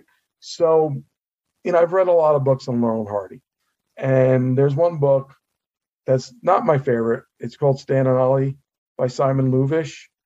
Uh, it's it's uh, a very detailed book. It's well written. It's it's not my favorite only because it seems to be more focused on their personal lives and a lot of the chaos that happened there. And I'm more into, you know, the behind the scenes of, you know, how they created the the stories and the gags and and the character development. Uh, but there is one theory that Louvish puts forth in the book that I think is very viable. And it's it's this, you know, that Stan had different things happening in his life. He had an absentee mom. Uh, his only son died when he was nine days old. Uh, his brother died uh, getting, you know, laughing gas in the dentist chair. Uh, his younger brother, and so there's all these things that were always happening, and Stan seemed to deal with it through, you know, black humor. Um, and we mentioned, you know, obviously we can look at, um, we could say, yeah, habeas corpus, the Laurel and Hardy murder case, the live ghost, um, to to an extent, Oliver the Eighth, and Do Detectives Think, and at least somewhat Dirty Work. We could all say those fall into the category, right, Yeah. of horror comedies, or they're at least near horror comedies. Some of those, right? Um, but then, you know, it doesn't stop there for Laurel. You know, they put a, a scare bit into Chump at Oxford, which is which is pretty fun and lighthearted. Uh, but then there's the freak endings or the trick endings, right? Which show up in a lot of the films. Um, you know, they're they're getting twisted into pretzels. They're on the rack. You know, they they have the blood transfusion. So now Stan is fat and Ollie's thin. Um, you know, it goes. There's so many of them. They even some in the '40s films, um, and um, you know, and I think it's just this is Stan processing, you know, pain and fear and horror and you know the darker aspects of life, death, you know, uh, in his own way. You know, I really think that it's it's about that. Um, you know, and so that's why I think he would come back to that well every now and then. You know, and, Yeah. and actually do like either do a straight up story that was all on spooky side, or at least insert it in there somewhere. You know. Yeah, that's an interesting point, that Paul. Yeah, yeah. So, which which of which of Stan and Babe's um, scare comedies would you put top of the pile? Which you think is their best? Which is which is your favourite? My favorite is the live ghost. Yeah. Uh, I just kind of I love the whole setup of it. Uh, you know, it's funny because um, the scare comedies, you know, they they seem to fall into different categories. We've already talked about old dark house type of categories, and you know, phony spiritualist, and their mummies is like an offshoot.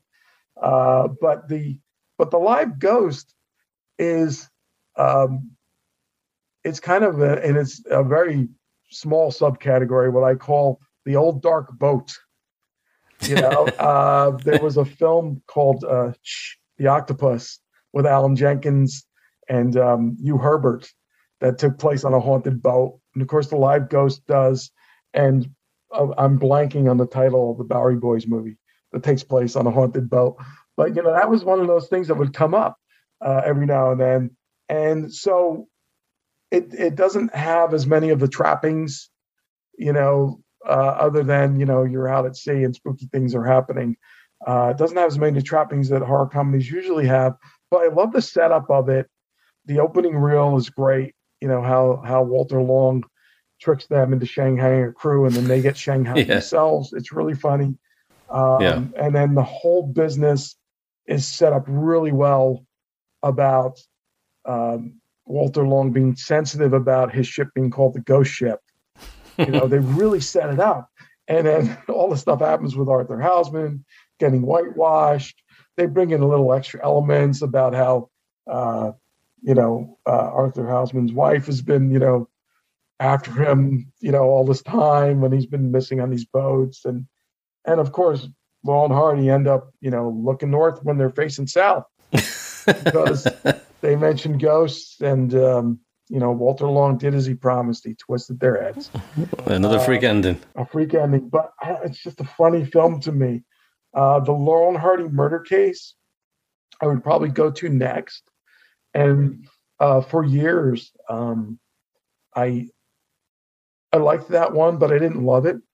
Um, and then a couple things happened. You know, um, one was one of my fellow sons, uh, Alan Schottenfeld, who was a, a dear man, a, a really nice man. He passed away uh, a number of years ago now, but um, you know, he he was asked what his favorite Laurel and Hardy film was, and he cited that as his favorite. They thought it was a wonderful spoof, and so through that lens, looking at the dark, the old dark house um, offerings that were available at the time, yeah, it really was. They really, they really uh, brought it home with with spoofing those elements, and not only that, you have um, Fred Kelsey in there as the hotel Yeah. detective, and he became like the standard for that character. I mean, so much so that I mean, Tex Avery even did a cartoon, Who Killed Who, and he's got like a bulldog that's that's Fred Kelsey. He's the cigar. Brilliant. He looks just like him. He has the same mustache. He has the derby. Um, so you know, you have that aspect of it, which is great. Uh, but again, the thing that really brings it home is seeing it with an audience. So I saw it a couple times with audiences, and it goes over like gangbusters. The Laurel and Hardy murder case. So uh, you know, it always comes back to, you know, see these things how they were meant to be seen, preferably with the original soundtrack, even if that's a synchronized music track with sound effects for a silent film, and see it with Yeah. an audience. You know, Yeah. and and that's when you're going to really get the full intended impact of these films. But yeah, I'll put Live Ghost first, and I'll, I'll throw Lone Hardy Murder Case up there second. That's good. No, that's good. I'd agree with that. Which brings us very neatly on, uh, and I, I'm, this is going to scare you to death. I'm sure. I'm going to give you the atoll question now, Paul. Um, so every every uh, every new guest has to uh, has to go through the atoll question. So you are about to be stranded on a deserted atoll.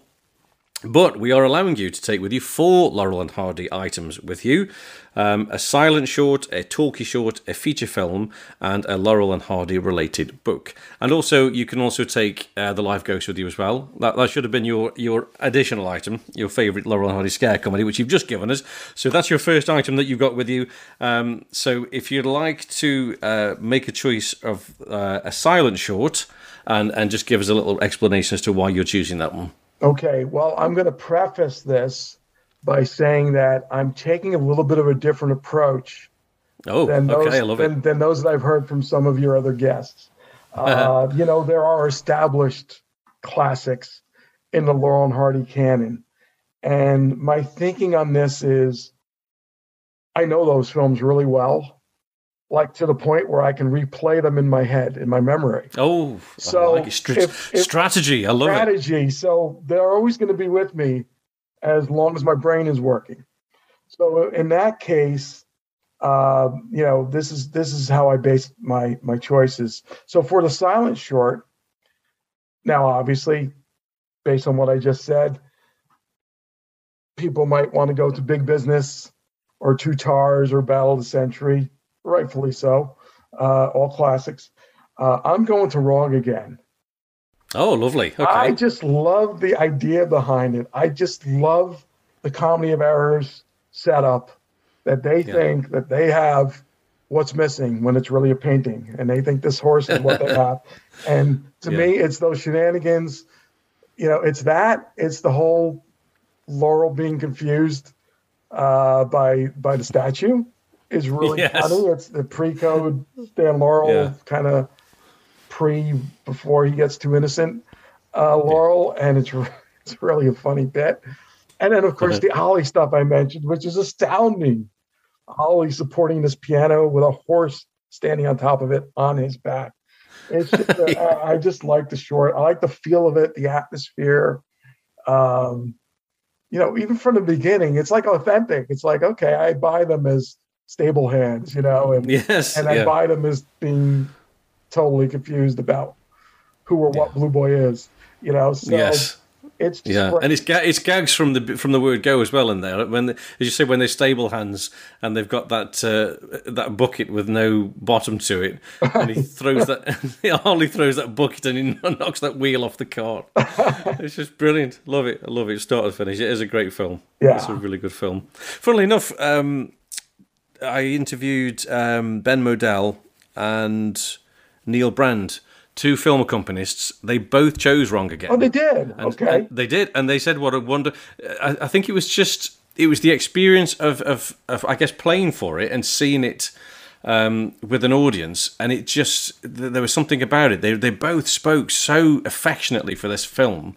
Um, that you know, as you say, when when when you understand somebody else's appreciation, you watch it again with different eyes.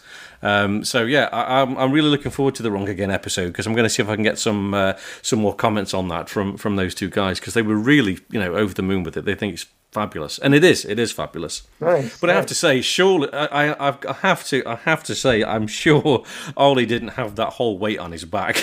it's hard to te- been- it's really hard to tell. It is so hard Yeah. to tell in silent movies Yeah. when there's trickery at work or when it's really happening. And it's very well done. you know, I mean, there's. Speaking of Ben Model, he showed he showed a short once that he played for that has a tussle between a dog and an alligator over a baby. Oh my god! and it's real. like there's no way it can be fake. There's no way it can be fake. And you're like, wow, they really took some chances there in these silent comedy films. Like we know about, you know, the acrobatic stuff, the Lloyd stuff, and the Keaton stuff. Uh, but then there's things with animals, and they're unpredictable. But you know, they would do stuff. So I don't know. I mean, it's hard to say. Yeah, maybe there's there. Maybe there was something to to just keep it. Well, I, I, I remember. Uh, yeah, a little while ago. I think it was um, in the in the Blogheads Facebook group. Um, I think it was Bob Gassell from the Marx Brothers podcast, um, and I'm sure he was saying that there must be some kind of counterweight behind the curtain that you can't see. That's t- you know that's tilting this and and keeping the weight you know off. yeah, off it's probably uh, right. It's probably a, a a wire or something that's lifting, do, yeah, that's holding of some the metal weight. bar or something. Yeah, yeah, it has to Yeah, be. I got to think that. Has to be. You know, in those other two cases I cited, it's all Ollie, but um, Yeah, yeah, yeah. But- But, then again, this is a guy who who just says, "Lower the piano down onto my back." I mean, who, that's right. anything goes with this guy. well, you know, where there's a will, there's a way. So, Absolutely right. Brilliant. Wrong again. Love it. That's a great short. Okay, uh, and for your talkie short, okay, so talkie shorts, right? So the go-tos for a lot of people would be Music Box, Helpmates, Towed in the Hole. Um, and I'm going to go here because I know those so well and a few other classics. I'm going to go with Going Bye Bye. Uh, Oh, brilliant. Just Okay. for just for hilarity, and and just because the characters maintain their naivete throughout, as well as their their kind of um, misguided self dignity that they have. Laurel and Hardy throughout this short, and it's almost to the point where you're feeling sorry for Walter Long, even though he's this horrible criminal. yeah. Uh, but it's just hilarious because it's a distillation of of Laurel and Hardy's characters, I believe, and I just love all the bits in it. Uh, the beginning, how how can you beat? Uh, they pass a sentence down and saying, "Aren't you going to hang him?" I mean, how could you beat that for hilarity? And and you know the courtroom erupts. You know, so Has the defendant anything to say in his own behalf? No. I hereby sentence you to prison for the rest of your natural life. Aren't you going to hang him?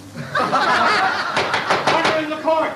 You dirty double-crossing squealers. You rats. I'll get even with you If it's the last thing I ever do, ain't a jail in this country strong enough to hold me. But when I do get out, I'll break off your legs and I'll wrap 'em around your neck. It's just it's just great. I love it. Uh, it- it's it's uh, it's just one of those those shorts that I just can't get enough of. Uh, so yeah, that's that's my talkie. It's a good one. It's a really good one. I love I love that bit where they're sitting outside the courtyard deciding what to do next. Right. He says we, we need we need to get out of town. Says, oh, how are we going to get out of town? Well, we we've got a car. Well, we're going what are we going to run it on? On the road. On the road. I just love that. It's just so good. So so good. Oh, anyway.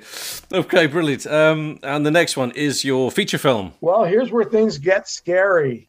Speaking Oh. of scary, scary things, and I'm listen, I'm going to back this up because I doubt anybody else is ever going to say this.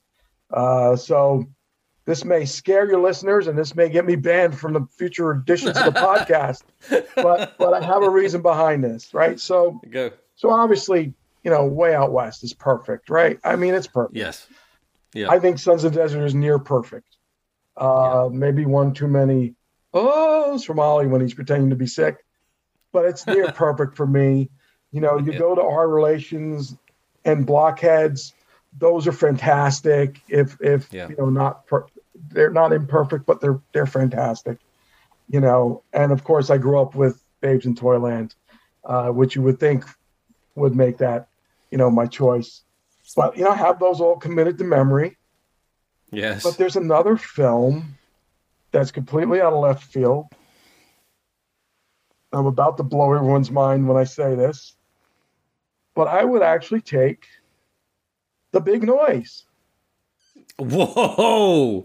I would Oh take The Big me. Noise, and there's a reason. There's a reason for it. When I was a kid, Okay. when I was a kid, it was one of the films I saw on TV, and I had already seen a bunch of Roach films, a ton of them. I'd seen a bunch of classic shorts and features, and I loved them. Uh, but when I saw the big noise, I loved it too. Like just for what it was. Like I knew it wasn't like a Roach feature, but I also kn- knew that like I like them in this. They're they feel like Stan Ollie to me, and yeah, they're they're kind of you know rehashing some old gags, not always in the best way, but still they're there, and so it almost plays like a a greatest hits career retrospective for me, um, and and you do you get that, and you get habeas corpus in there twice. You get I was just going to say that. the, you get to the say that. wet paint gag, which is Yep. great. That's a wonderful part of habeas corpus. And you know what? I like it in the big noise too. I like the wet paint gag, and they actually use it to um, they parlayed it into another gag, which is a new gag, which is you know the the the inventor, the crazy inventor with with the vacuum, and they have to you know get rid of the paint, and then there's a whole Yeah. bit where you know now the paint goes on the on the painting. You know, it's a whole thing, right? Uh, but at least they kind of took it and extended it into something else, right? Yeah. Uh, and then they mentioned there's a bit, it's just a verbal bit where Stan and Ollie are dis- discussing, you know, what they learned at um, detective school. And um, and Ollie says, Well, habeas corpus is a town in Texas. And then he winks and then he winks to us. It's like one of those rare moments in the 40s film where Ollie looks at the audience, you know, and it's a wonderful moment. Well, sir, you're in luck. I'm happy to inform you that two of our best detectives have just entered the office. I'll send them over immediately. Goodbye. What two detectives entered the office? You and me. Stanley, this is our opportunity. We took this job as janitors to become detectives, didn't we? We've been going to night school studying for eight months to be detectives, haven't we? You want to be a detective, don't you? Sure, but I don't think I'll make it. Why not? Well, you see, I, I don't know what that word habeas corpus means. Habeas corpus. Why, habeas corpus is the name of a town in Texas. In Texas? Mm-hmm. What's the boss doing up in Sacramento when habeas corpus is in Texas? Oh, now don't bother about that. You run over to the room and pack some of our things. We're going to be on this job a long time.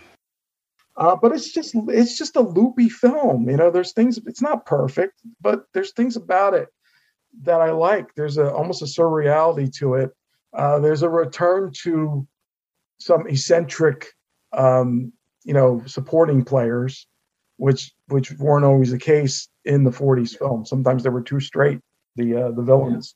Um, so there's a return to that in the film, and and then it just you know it has a trick ending that's a beautiful, wonderful, delightful trick ending, where they're on the buoy and Stan plays Mairzy Doats and the concertina, and then the fish start, you know, coming above the water and dancing. I mean, it's it, it Yeah. ends you out on this on this lighthearted note. So yes, it's not the conventional choice by any means, uh, but it but I have that reason, and you know, I'm always going to replay uh, Way Out West and Sons of the Desert and those other films I Yeah. mentioned in my mind. You know, and Yeah. and I know every line. You know, Yes, especially of. Sons of the Desert. I, I had the record of that. They, they, used to put, they used to put record albums out of just the soundtrack, and I me- I memorized that whole thing. You know, the exhausted Yeah, wilderness, fantastic. You know, the whole, the whole all of it. So Yeah. so yeah, that's my choice for that. I know it's it's odd, but but please, people, allow me to be back on the show again some other. Do you know what? I love it. I I think that's, I think that's a great choice. I love it. I mean, the, I, I, have said this. I've said this before. I, I know there are films that people really don't like, but what I like about it is that there are those same films some people do like and some people love, and I think that's great because I would hate to think that there are films that Stan and Babe made and put you know put a lot of effort into that everybody hates. So that's great. No, that's perfect. Uh, You are the second person that I know now that likes the big noise. Oh, okay. Let me know when it gets to three. Fant- yeah, exactly. Yeah, you can have a party. Fantastic. Okay. Um, well, uh, we'll just uh, yeah, we'll just pull ourselves together after that uh, that bombshell, and uh, we'll go for your your final choice, which of course is a Laurel and Hardy related book. Okay, here's where I'm going to rein things in a bit. So everybody, this is the relief part. So you know there was the the scared part, and now here's the the relief part. Um, so yeah, so I mean, there's so many great books about Laurel and Hardy, right? You know, um, the first one that McCabe did, Mr. Laurel and Mr. Hardy, is is really, you know, that's that's the one that starts it all off for a lot of people. Uh, Randy Skretvedt's book is essential uh, and indispensable. It's unbelievable. It's such a great book. Um, it was great when he first did it. It's even greater when he redid it. Uh, And the same, I'll say the same for Scott McGillivray. He did uh, his book on the 40s films, and he also redid his his book just like Randy did. And it's great. It's great to to see the rest of the story. You know, uh, Yes, uh, yeah. mainly because it's not just about those 40 films. It's all about you know how these things came into syndication on TV, uh, and and the later you know licensing things with Larry Harmon and the Youngson compilation. So all these things I grew up with are discussed at great length in Randy's book. So those are great books, but I'm going to choose a book now that's just so near and dear to my heart. Um, and it is the coffee table book, Laurel and Hardy by John Oh, McCabe, Richard W. Bann, and Al Kilgore. My library, my town library had that book, and I borrowed that book constantly. In fact, uh, in those days, you know, I'm a kid in the 1970s. In those days, it's a literal punch card, right? Go to the library, you take the book out, punch the card, and it reads your library card, I guess, like a credit card. So your number is printed on there. You have a number, Yeah. 12 digit number.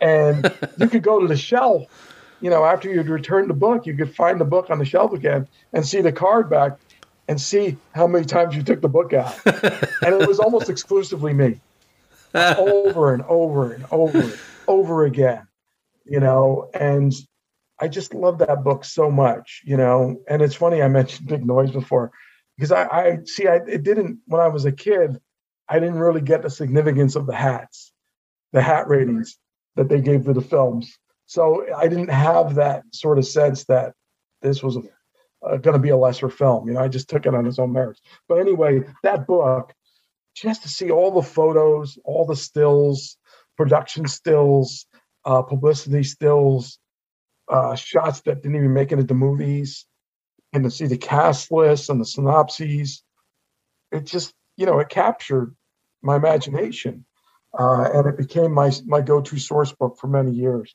And in later years, I had a chance to meet John McCabe, and uh, and he autographed a copy of it for me. Oh, fabulous! Uh, but, yeah, yeah, that's the book. You know, that's where I'm. That's where I'm making. Uh, you know, my films were unconventional choices, but that book, I have to, I have to go with that because that's ingrained in me. That's a big part of my Laurel and Hardy journey. It's a fabulous book. I mean, as you say, that that is it's kind of the way that you are able to have the films at home, you know, in your hands because you know in those days it was so difficult to get the films to, to, watch over and over again. So it is a beautiful book. Uh, I mean, I, I have a copy, but it's not one of the originals. It was like a reprint from it must have been the nineties. I think they did they they reprinted it. Um, but yeah, fabulous book, fabulous choice. Uh, fantastic. Well, that kind of brings us to the end of the um, of the Laurel and Hardy questions. Uh, the only other questions I was going to ask you, Paul, uh, is uh, whilst you've got our ears, are there any projects that you're currently working on that you'd like to promote? Yeah, I have a few things uh, here and there. Um, nothing too actively right at the moment, but I will mention a few things. Um, I am a, a, a pretty regular speaker at the West Orange Classic Film Festival in West Orange, New Jersey uh, with the exception of a couple of years where I was living in California and the pandemic year. Uh, but but for those screenings, uh, they have been pretty much alternating between Laurel and Hardy and Abbott Costello films. So I'll I'll get up there and I'll do a little introduction, uh, and then do Q and A afterwards. Uh, and it's been great. It happens uh, early each year, usually between January and February. Uh, I in the past I did show, I did sort of a matinee recreation uh, one year where I showed Flying Deuces with a Popeye cartoon and a Flash Gordon serial. Uh, I chose Flying Deuces because uh, we wanted to keep licensing fees down, and knowing I was going to show three three things, we just went with public domain for that year. But then I did also um, the music box with Way Out West, the restored versions uh, back in 2018, and that went over really well. And I'm hoping real soon, maybe even in uh, 2023, to do more of the restorations. Uh, shorts, I kind of have this thought in my head to do um, Laurel and Hardy at work. You know, oh yeah, yeah, be, you know, yeah. it would be like, um, you know, busybodies, hog wild, toad in a hole, and helpmates, you know, working working at the job and at home, you know, and uh, those are all restored. So those are that's my hope is that that will be next. Um, you know, I was working for a bit on a documentary about the Bowery Boys and Dead End Kids. Uh, I'm not sure the current status of that. They were trying to get uh, post production funds, uh, so I'm not sure where that's at at the moment. You know, and other than that, you know, I I wrote comics for many years. I haven't done any comic book projects recently, but you never know if that may pop up again. I've also written some animation. Um, I have a couple of scripts for uh, a streaming video show called Coco Talk uh, right. that they're going to be produced soon.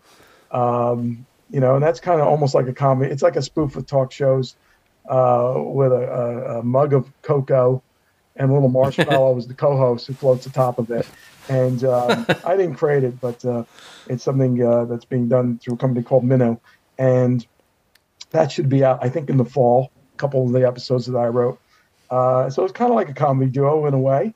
Uh, yeah, yeah, and, and, that's you know that's really where I'm at right now. Um, you know, there's always something brewing. Uh, I want to uh, dig deep into the Scared Silly project again. Start doing yeah. reviews, of course. there will be a quite forthcoming habeas corpus review. Uh, yes, get it done quick. Coming because of because of uh, because of the time we had here today and and revisiting yeah. the film, it's time for me to actually write that review. So that this has been uh, good impetus to get that. That's good. I appreciate it. But yeah, well, I'm glad to be of help. Fantastic. And is there anywhere that people can find you online, Paul, if anybody wants to sort of get in touch and find out more about what you're doing? Sure. The best place would be to go to my Scared Silly blog, uh, which is Scared Silly by Paul Castiglia blogspot.com. I know it's a mouthful. Um, you know, my you spell my last name C A S T I G L I A. That would be the tricky part for people. Scared Silly by Paul Castiglia.blogspot.com. Fantastic. Well, we'll put a uh, we'll put a link to your blog in the show notes to the the blogcast today as well, Paul. So anybody could just go on there and click straight through to uh, to your blog, so that'd be fine. Um, brilliant. It's been great uh, just chatting to uh, all the scare comedies and the history. It's been it's been uh, really interesting though as well the way we looked at. Um, at Stan's creative process and the way that he was is developing as well. Um, yeah, fascinating. Paul, thank you so much, and hopefully you'll come on again another time, perhaps when we get to the murder case or live ghost or something. I would love to. Fabulous, fabulous. Thank you so much for your time. It's been wonderful. Thank you, Patrick. Be well.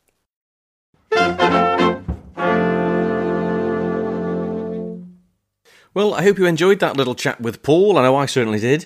Um, and if you're sitting comfortably, we'll get on with part two of today's episode and we'll meet our second guest. So over we go to California.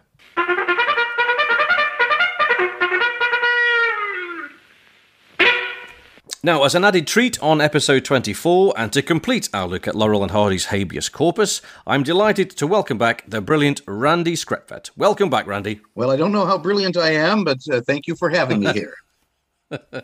Very, very brilliant. Very brilliant. Um, Randy, thank you so much for agreeing to jump on this episode. Um, I really wanted the benefit of your expert knowledge uh, to complete our deep dive into habeas corpus um, because it is it's a very important, it's a historically important uh, Laurel and Hardy film.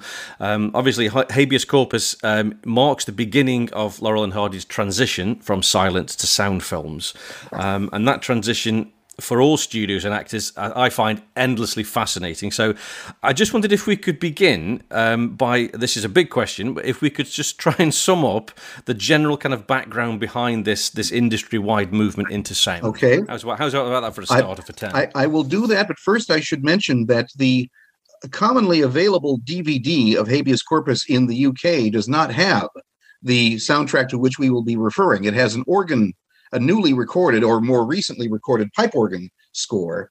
Uh, the real soundtrack is on the American Image DVD, which is long out of print. And I, I don't know where you can access the film with the actual score now, but I'm sure there's uh, if, if I'm sure if you look hard enough, you can find it somewhere. You'll certainly know that. I think it. I think it's on YouTube. I think there is one on YouTube. Okay, because that that uh, actually was not even around when they did the laser discs. I don't know where uh, Mr. AG located the discs, but he did eventually. Now, where they have since gone, God only knows, but at least we have them on that one DVD. All right. Well, anyway, uh, of course, you know, uh, the idea of sound in movies um, even predates movies because Edison was trying to come up with a visual component that would be as successful as his phonograph. I mean, that was a very commercially successful invention. He was already making uh, uh, uh, cylinder recordings for uh, for sale, mass uh, mass producing them, and wanted to do something that would be the visual equivalent. And so that's why he uh, began working with film and the kinetophone and all those good things in the 1890s. But the whole idea was born from the phonograph. So the idea of of sound and film working together was there right from the get go. And uh, there are many, many different procedures that uh, uh, sort of worked, but really fell by the wayside. Uh, the most notable of which was probably Lee DeForest, who is more uh, remembered for creating the Audion tube that made radio possible. Uh, he had something called phonofilms, and that was a sound on film uh, procedure. Um, I think they were at 22 frames a second, and the soundtrack took up a, a, large amount of the film itself. But they have somehow found a way to play those back and, and preserve them. Um, Edison himself also made in 1913 a whole series of kinetophone films, and there's a DVD of those as well. One of which stars Arthur Housman, whom we know. Oh, great! Yes, it's called Jack's Joke. So you can hear Arthur Housman speaking in 1913, a full 19 years before Scram. Uh, so that's kind of interesting that uh, Arthur Housman's in a talkie going back that far. So that's if you're really, really interested in the archaeology of sound on film, uh, look for the kinetophone films. It's a DVD. Um, so it was there was always this attempt to marry uh, phonograph records and motion pictures. The problem was synchronization and amplification. Uh, you know, things were always going out of sync, and or things were not loud enough. Um, but it seems like the uh, people at uh, I think it was Western Electric uh, created the the system whereby a a disc player was on a governor with the uh, uh, projector, and thereby they could, if you put them in, started them at the right place, as long as there weren't any breaks in the film or skips in the record, why the, theoretically you could keep these things in synchronization. And uh, uh, if you look in uh, Magic Behind the Movies, I have a couple of photographs of uh, Richard Currier and another man named Harrison from the sound crew installing these sound on disc uh, uh, with the projector uh, the playback machines. And Roach is looking very interested because he's paying a lot of money for these things. Uh, and of course, the people who who install the sound equipment under the direction of of Elmer Raguse uh, were from the Victor Talking Machine Company. So the idea really was that sound was going to be on records, and uh, uh, it was the Fox people, uh, William Fox, that uh, adopted a system. There was a guy named Theodore Case, and Theodore Case is the man who developed optical uh, sound, so that the soundtrack is actually on the film itself, not on a separate disc. And so Fox championed that system, which they called Movietone, and Warner Brothers championed the sound on disc system, which was Vitaphone. And uh, MGM at first was sound on disc. However, their discs were not made, they were not technically Vitaphone discs. Their discs were made by the Victor Talking Machine Company, whereas true Vitaphone discs were made by Brunswick another record company. And Warner Brothers actually bought Brunswick because they figured they they needed a, a record company to press all those records they were going to need for soundtracks. Well, as it turned out, pretty much by 1930, everybody had gone to the Fox Movietone system. Um, anyway, uh, the, the the the movie that is sort of the big announcement of sound on film is Don Juan. Uh, which is a Warner Brothers film starring John Barrymore and Mary Astor and it came out in August of 1926. And it is a silent film with titles, but it had a score by William Axt, who later worked for MGM and is one of those people who who created a whole library of silent movie music for uh, people in local theaters. You know, every no two screenings of a silent movie were ever exactly the same, really. You know, because uh, judging on what theater you went to, they might have an organ, they might have just a piano, they might have a small orchestra, and even even a, a given performance uh, for a given film would change from one to the next. Uh, back in the 70s, uh, uh, we used to have a revival theater called the Tiffany in Hollywood. And at one point, they had a, two screenings of Buster Keaton's Steamboat Bill Jr. at an afternoon and an evening screening. And Chauncey Haines, who had played for motion pictures in the 20s, was going to be at the, the- at the theater organ. So I, th- I said, I want to go to both screenings and see how much, if any, he plays from one show to the next. And sure enough, it was entirely different. He was he was composing as he was watching the film, which is really what those people did. And the only thing that he played that was the same in both shows was there was one gag that depended upon an old song called the Prisoner's Song. Uh, is trying to get his dad out of jail. And the song goes, Oh, if I had the wings of an angel over these prison walls, I would fly. It was a very well known song in the 20s. And so for that, he played that little snippet of melody. Everything else was entirely just on the fly, just you know, uh, looking at the film and and composing as you go. And that's really what those people did. So, so what Warner Brothers wanted to do was they wanted to bring a symphonic orchestra. You, you had those in the in the major cities. They would they would get music cues and they would get a symphonic. Uh, uh, there was a full score written for Wings, for example uh, which has since been re-recorded on the Blu-ray. You can hear the 1920 oh, wow. 27 score for it.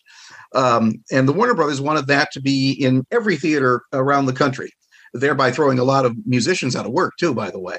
Yeah. Um, yeah. Exactly. Uh, and there were a lot of suicides uh, because of this. Um, if, oh, if, wow. if, if you see the uh, Kevin Brownlow uh, series Hollywood, which is about the silent mm. era, the 13th and final chapter is all about these many different attempts to create sound on film and then the repercussions in the industry when they finally did uh, go to sound films. It's very fascinating. So Don Juan was the first one, and, and August of 1926, and it had a full score, but it was, and there were occasional sound effects. There was a, you know, a, a swashbuckling sword battle between uh, John Barrymore and the villain, and you hear the clash of of the swords going back and forth. But that's about it. There's no dialogue. And uh, it, it- this was accompanied by a bunch of Vitaphone shorts, um, which had some vaudeville people, and uh, it had Martinelli singing uh, uh, opera, and uh, uh, these actually had speech in them. And those actually seemed to be more popular than Don Juan. And so the Warner Brothers took note. And when they did the, the Jazz Singer the next year, which was August of 1927, uh, or October of 1927, rather, um, that's mainly Jolson singing, but there are a couple of moments where he talks to the audience and he's uh, to the audience in the film, and he says, "Wait a minute, wait a minute, you ain't heard nothing yet. You ain't heard nothing yet. You want to hear toot toot tootsie? All right, three choruses and then da da da da da." And that made people sit up uh, take notice, and mostly a scene where he talks to the actress playing his mother, Eugenie Besserer, and he's ad libbing. He's playing the piano, and he says. Mama, if I do well in this show, I'm going to take you out of here and I'm going to b- build you a nice house in the Bronx. And da, da, da, da, da, da. and it's it's it's so intimate and seems so real because he's just ad libbing it. And that's what really made people say, "Oh, wait a minute, you can do more with this than just add music to a silent movie."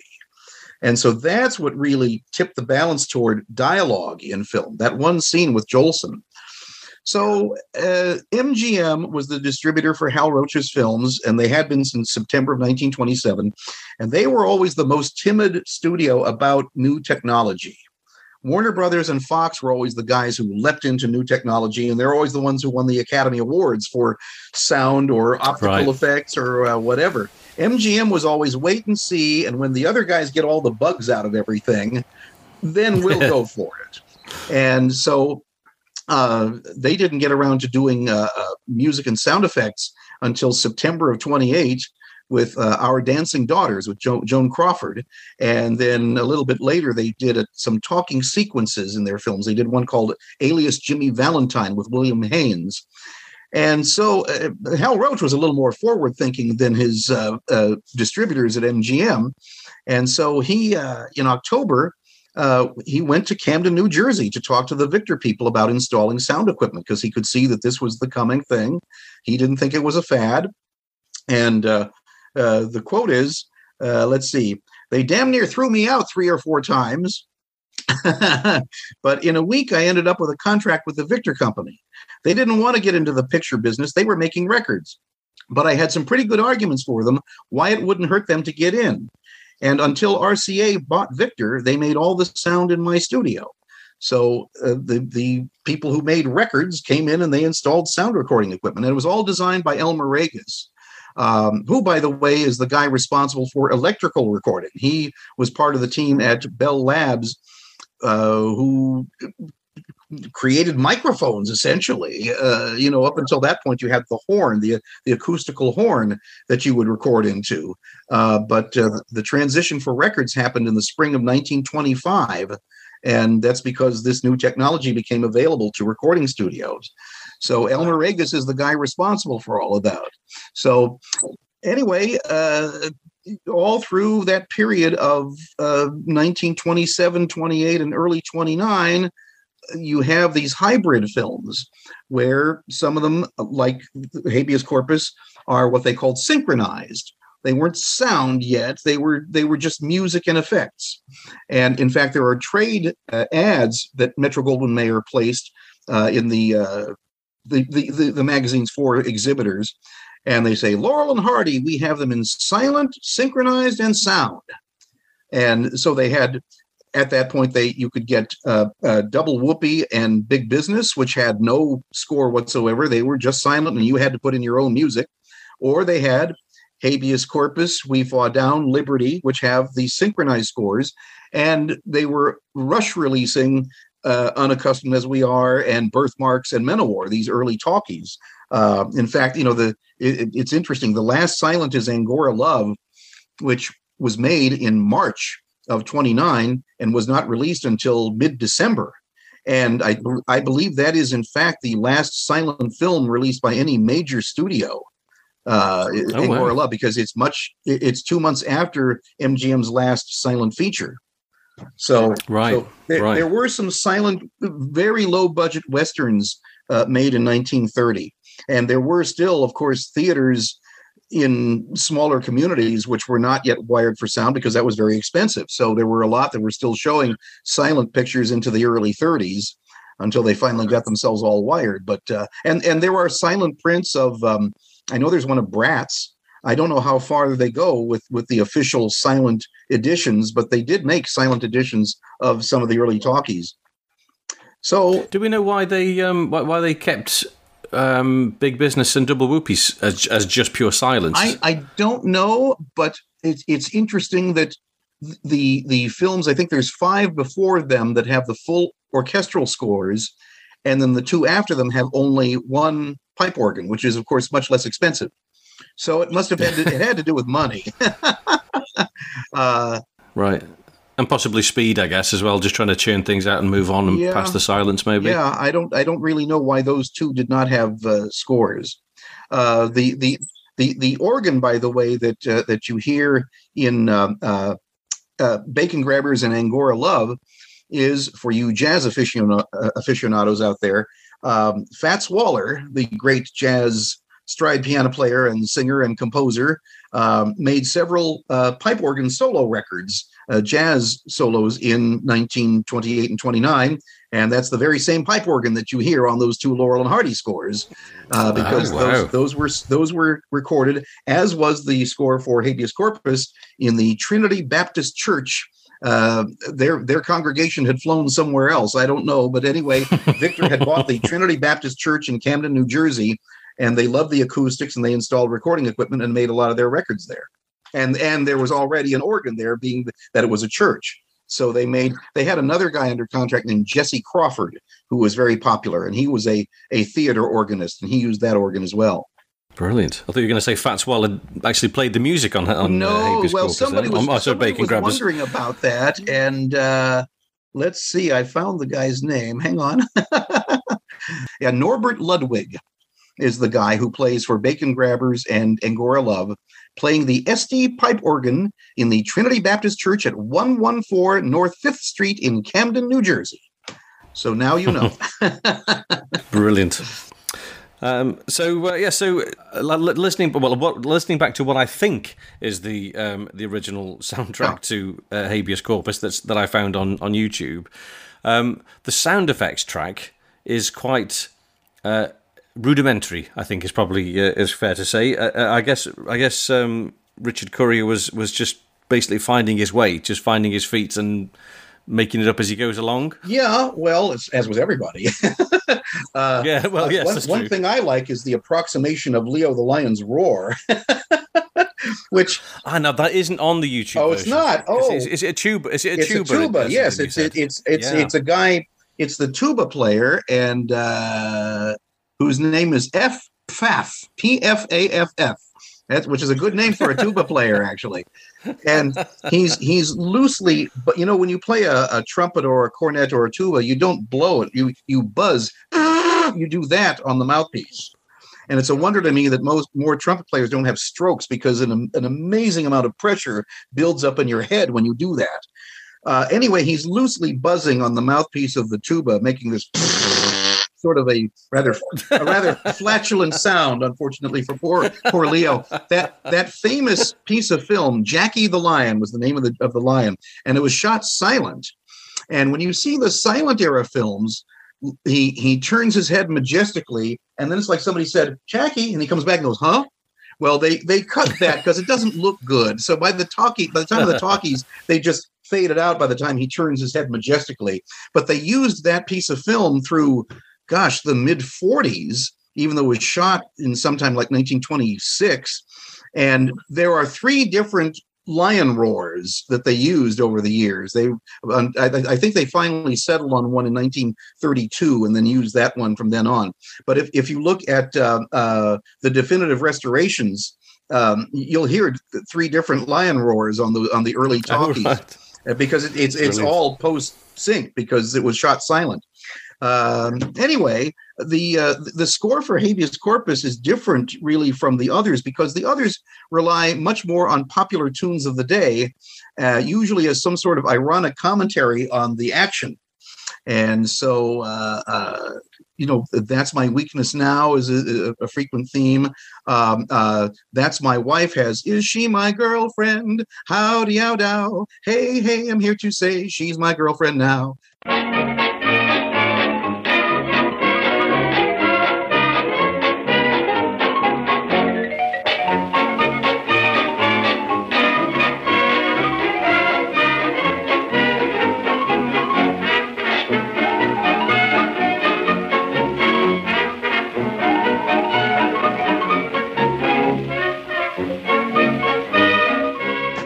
And and they use "Ain't She Sweet," you know, and uh, things like that.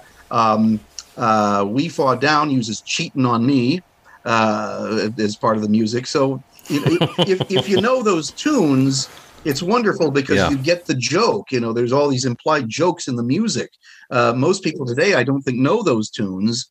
Um, but the cues are all listed in my book, so you can read through them, and you know, as the film is going, you go, "Oh, that's that's that one, that's that one," and maybe you'll find one that you remember. You know, but uh, the, uh, the the official cue list.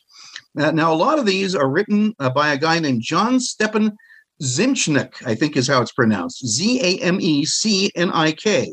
Sounds like a Polish name to me, and uh, but he was an American composer uh, uh, and uh, born in 1872, and he's primarily famous for having written a lot of music for uh, people accompanying silent films in movie theaters. Um, there are several people who did that. Uh, William Axt is one who uh, did some Laurel and Hardy music and also worked a lot at MGM. Erno Rapée is another one, and, and every once in a while you'll find this big hardcover book of music cues for different kinds of scenes in movies by Erno Rapée. So you could just have this one book propped up on your piano or organ as you're watching the movie and it'll say chase scene. And you go, oh yeah. And then, you know, if, if you needed to read music, well, there's, you just read the chase scene music as you're watching and it's all written for you by Erno Rapée. But um, let's see if I can find something about a good old uh, uh, here. Uh. I know I have something about him. Uh, yeah, here we go. Yeah, John, he was born in Cleveland, Ohio, and uh, highly regarded in the 1920s for the many, many uh, generic themes that he wrote for movie theater accompanists. Uh, this incidental music was published in several volumes as the Sam Fox Moving Picture Music. Uh, no relation to William Fox, who was the head of the Fox Movie Studio. And uh, there are some that are used in habeas corpus. There's one called Bon Vivant.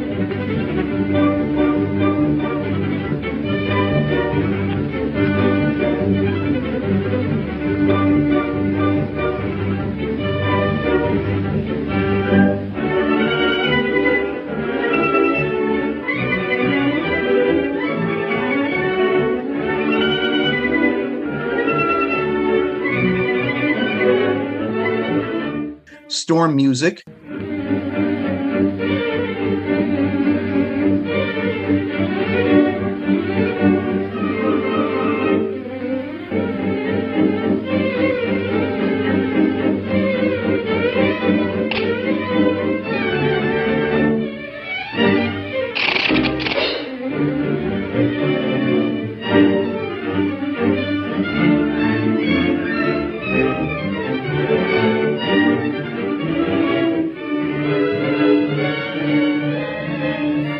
One piece that people will probably remember is one called The Funeral March of a Marionette, because that was used as the theme song for the Alfred Hitchcock Presents TV show for many years.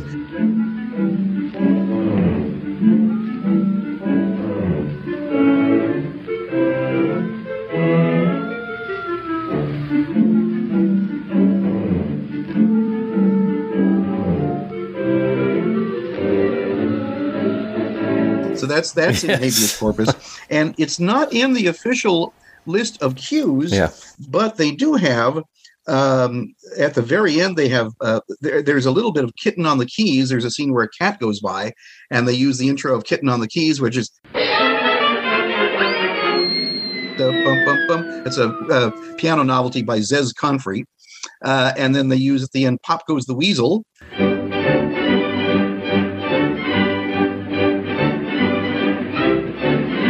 and and a little bit of I'm always chasing rainbows when Ollie is coming up out of the mud puddle.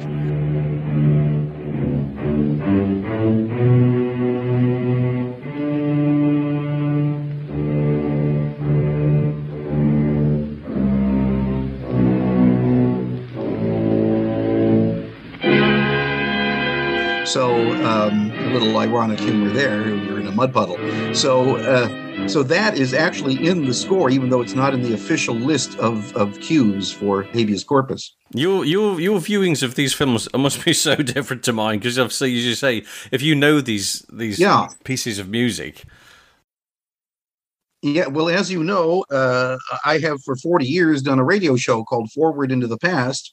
And uh, I wish I could take this laptop out so you could see my barn full of records, uh, what, one wall of which is 78s of 1920s dance bands. And uh, so, yeah, I'm, I'm quite conversant with the music of that period.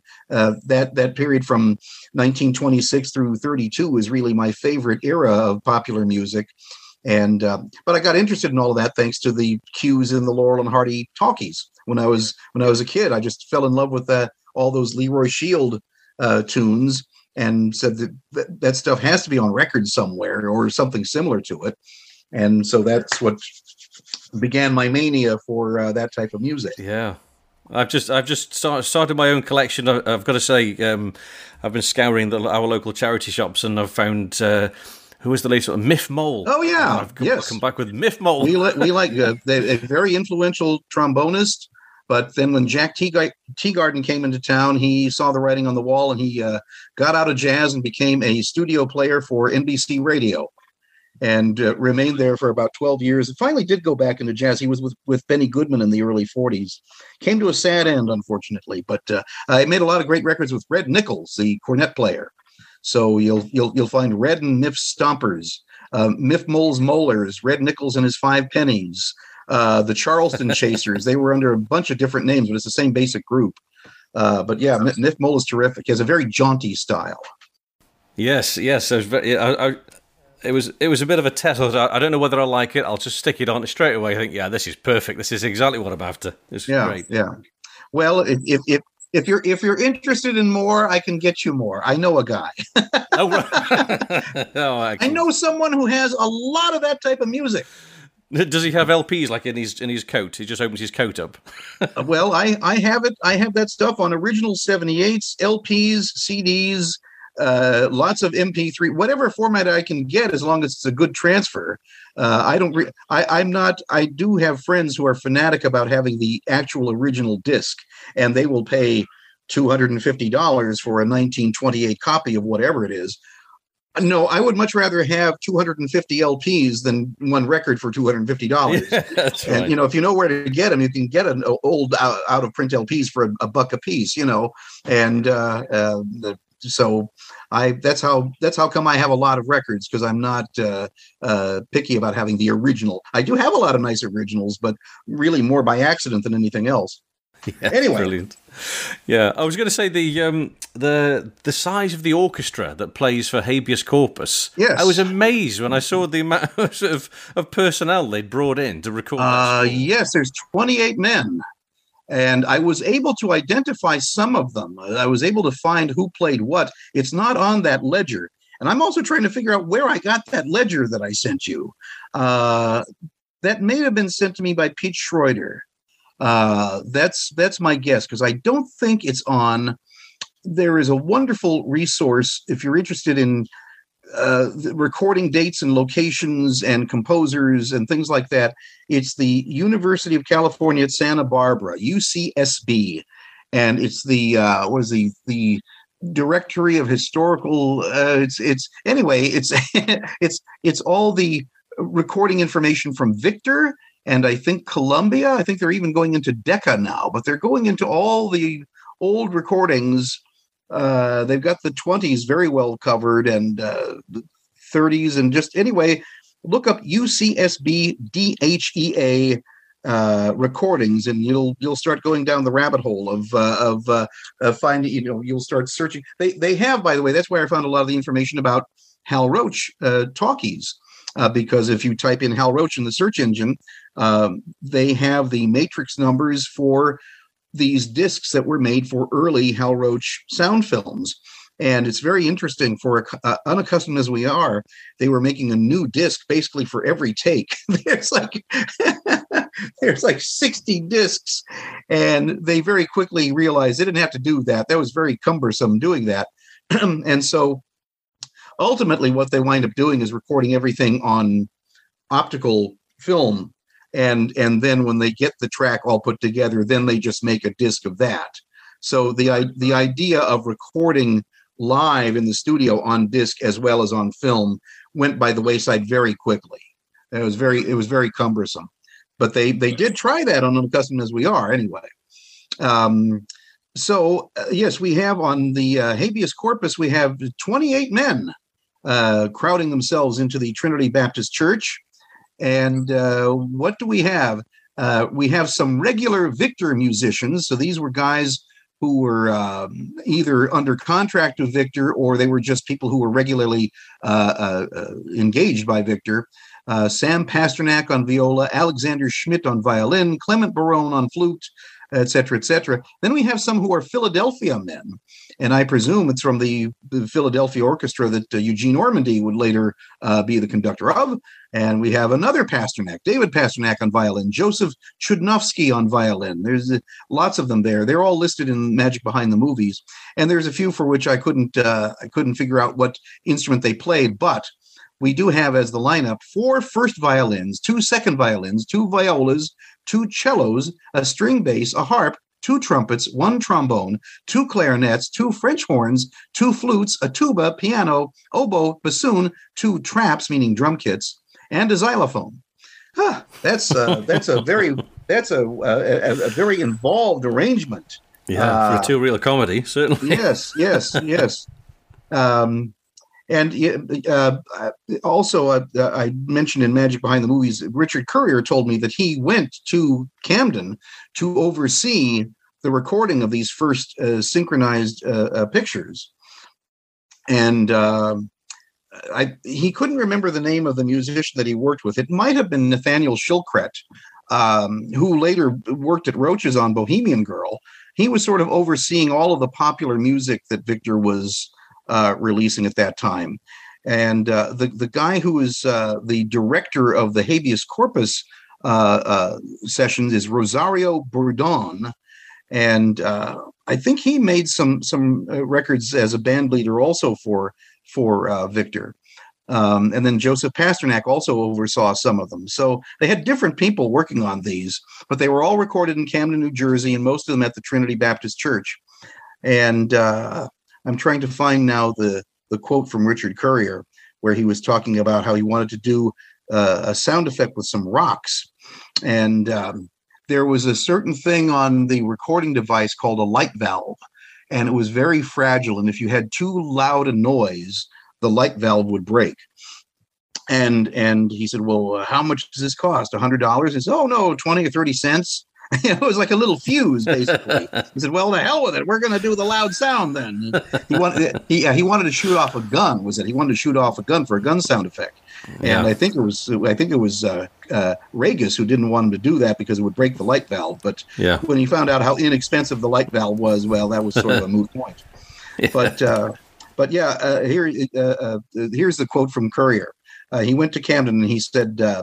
He said we had about eight or ten pictures we were going to release with sound effects because as you know there were other roach films which were uh, released with these synchronized scores. There's some our gangs as well. I don't know if charlie chase ever got any like that. Um, there's a uh, a dvd about to come out in a couple of months of the earliest chase uh, talkies. And uh, whether this would include any synchronized chase films i don't know uh, I know there are I know there are a couple for which they have not found the soundtrack discs, and so those are going to be released with subtitles. They found a lip reader to figure out what they're saying. Oh, wow. They'll, they'll, they'll have subtitles and an organ score in lieu of the actual sound track, which evidently has not yet been found, if it still Yeah. exists. So Currier says. Uh, we had about eight or ten pictures we were going to release with sound effects, and I put the sound effects and music in them back there, Camden.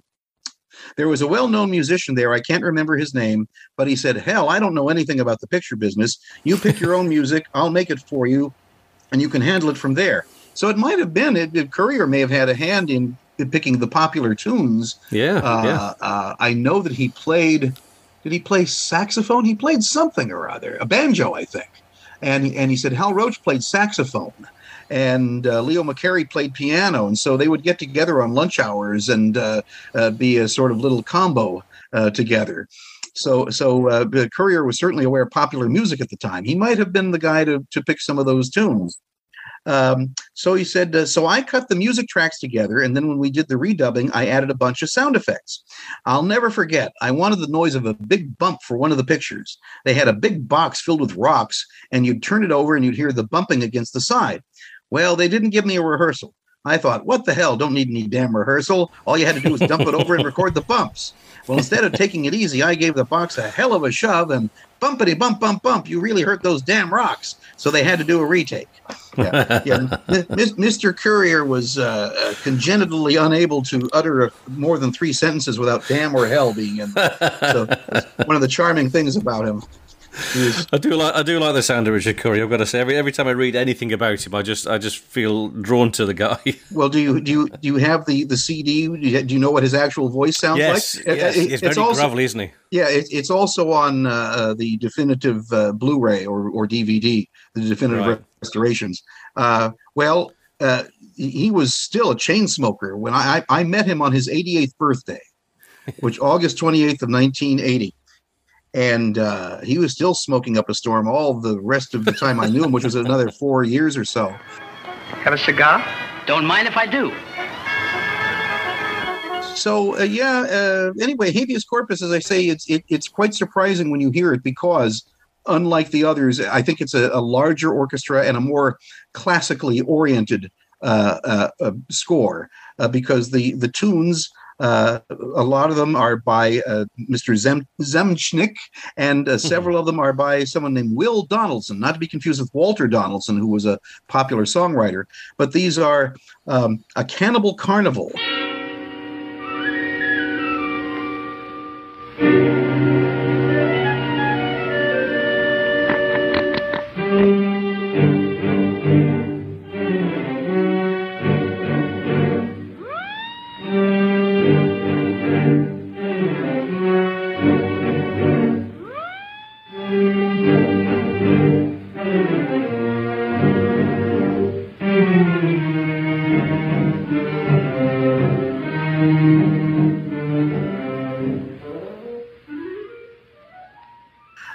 Toreador et Andalus. Uh, Pollywog's Frolic. That's one by William Axt. Hey, Ollie, what? What's a pollywog? I'll tell you later.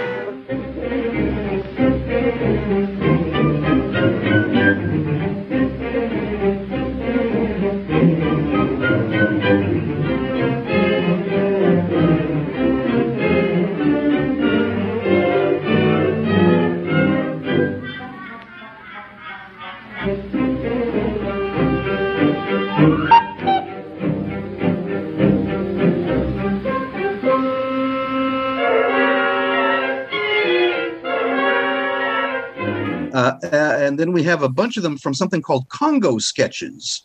I don't know what Congo sketches is, but evidently it had a lot of very uh, fearsome, frightful music in it because they use Danse Barbare many times uh, from that.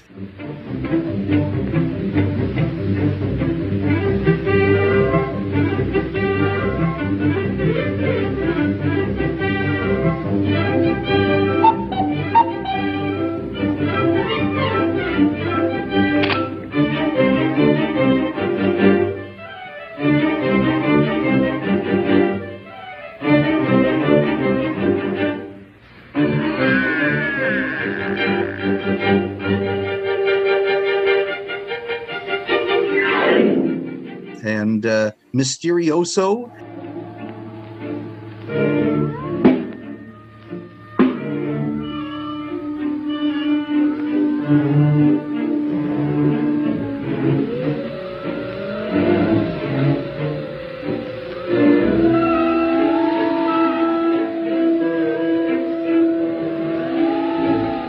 And then, of course, Funeral March of a Marionette.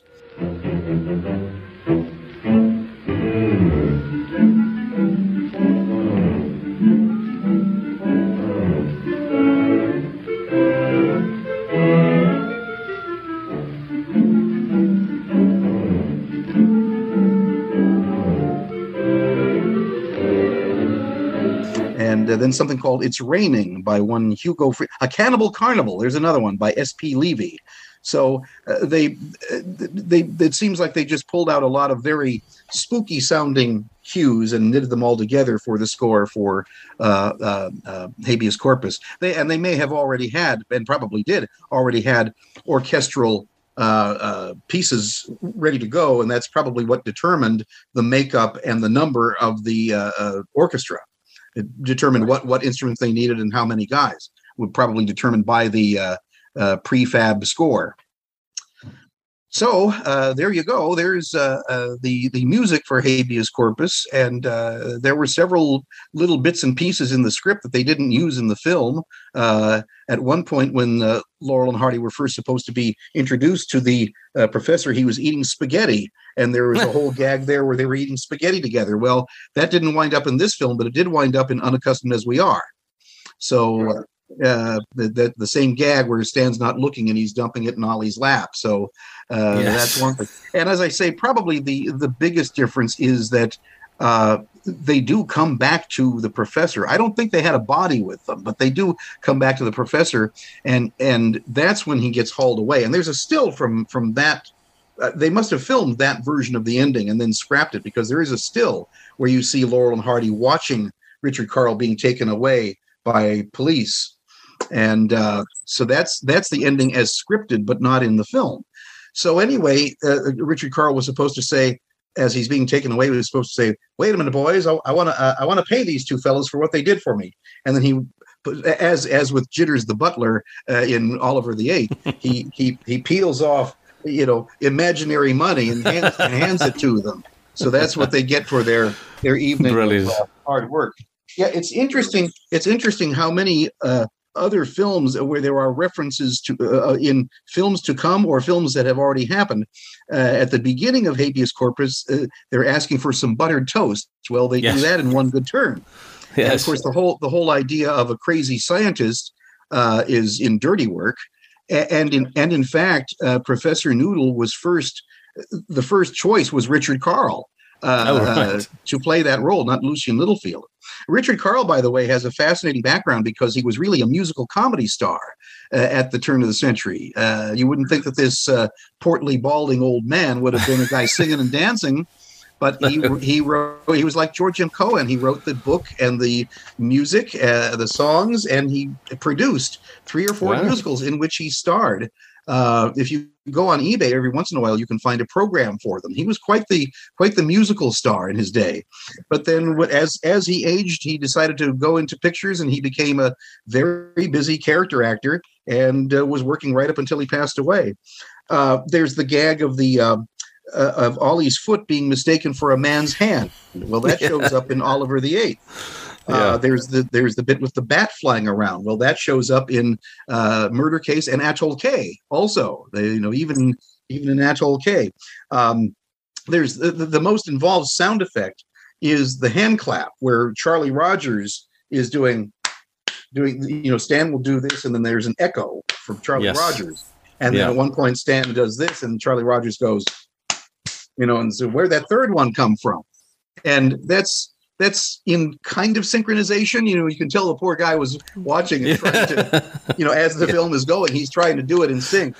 Uh, so that's similar to Chump at Oxford, really, you know, with the whole third hand business. Of course, yes. And course. Uh, then we have the body gag. Well, that actually comes from there was a, a Clyde Cook film called Moonlight and Noses that Stan co wrote and directed with Clyde Cook. And I got to interview Clyde Cook he, uh, my friend Jordan Young and I went up to his house in Carpinteria, California, uh, quite a bit north of here. We went twice to visit him, and uh, we had lunch with him. And he was a great interview. He was uh, 86 and had a very retentive memory. Brilliant. And he said, "He said we're, we're, I'm working with Stan. He's directing this picture, and I had a body. I was carrying this body around." And he says, "And we got stuck for a gag."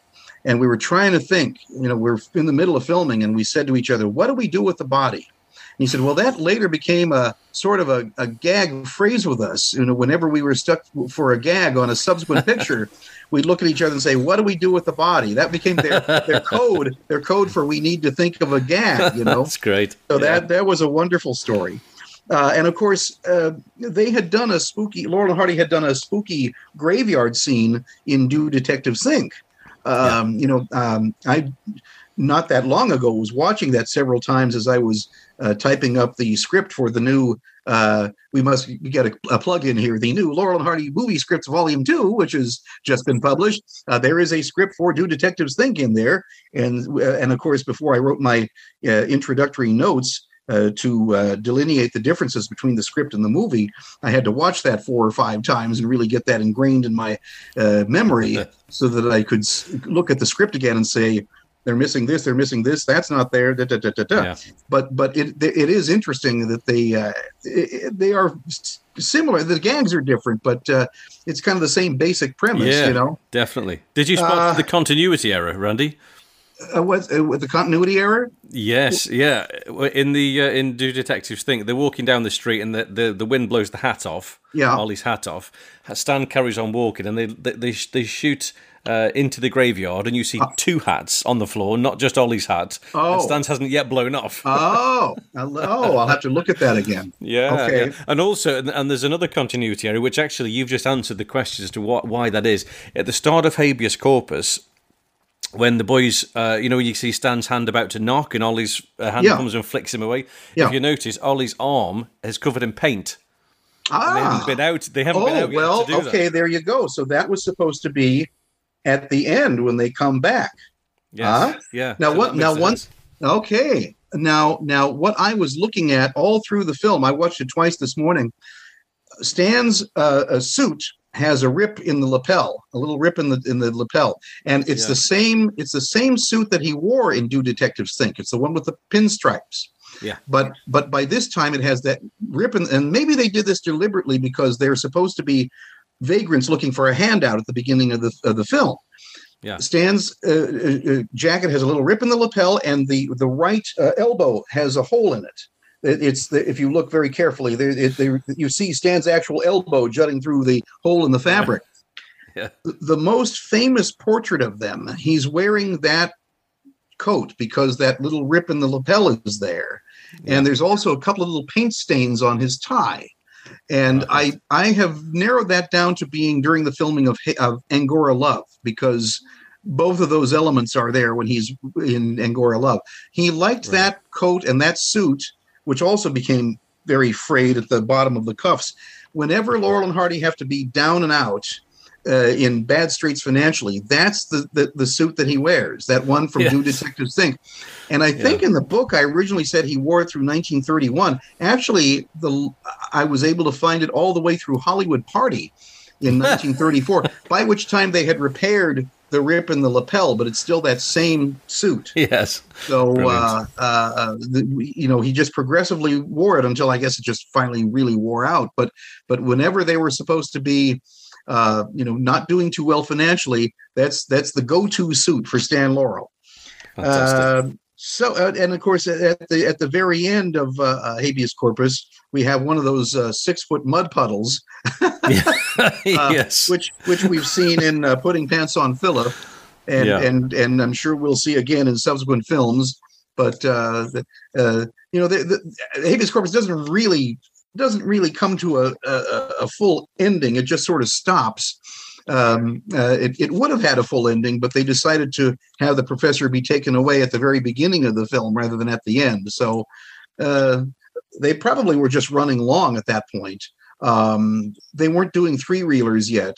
Uh, they were they were pretty strict about things being um, uh, 20 minutes, you know, because because the, the the exhibitors were planning their program that way that the cartoon was this long the newsreel was this long the short was this long and here's our feature. And Yes, if, you, if you made if you made the short a reel longer it, it sort of threw things out of whack. So so that's probably why they they wrap it up rather hastily.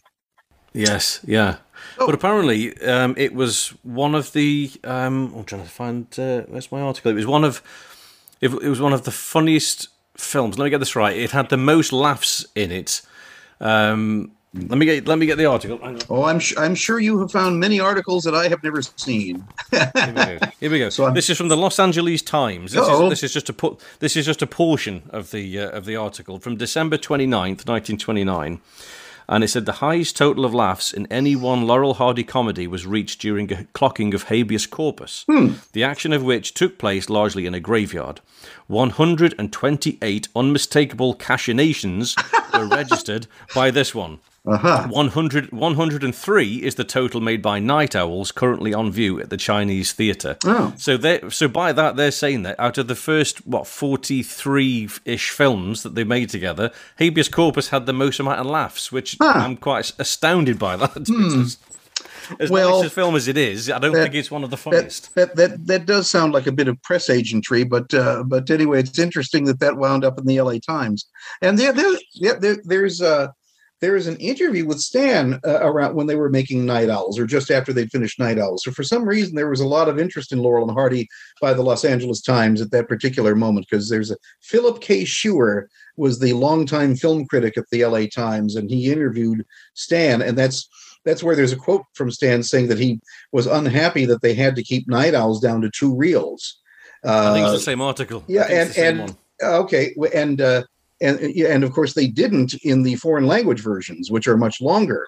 Uh, and and the next film, as it turns out, is their first three reeler, is Blotto. So so maybe Stan went to Roach and said, you know, do we really have to keep these things to two reels? Because uh, sometimes they Yeah. need to be longer. And uh, That is, and- that is one of the quotes in that same article. They're Yeah, talking okay. about Okay. Um, they're talking they're talking about the pie fight and about being um, Ah, okay. they, sort of st- they're typecast as that's all they do. He says, in fact, we've only done that in about three of the films. Yeah. um, and then yeah, and then they went on to saying about um, we, we're now going to make films to be as long as they need to be. Okay. you know, to make the most of them. So that's okay, exactly it. Yeah. good. I'm I'm glad I've seen that one then.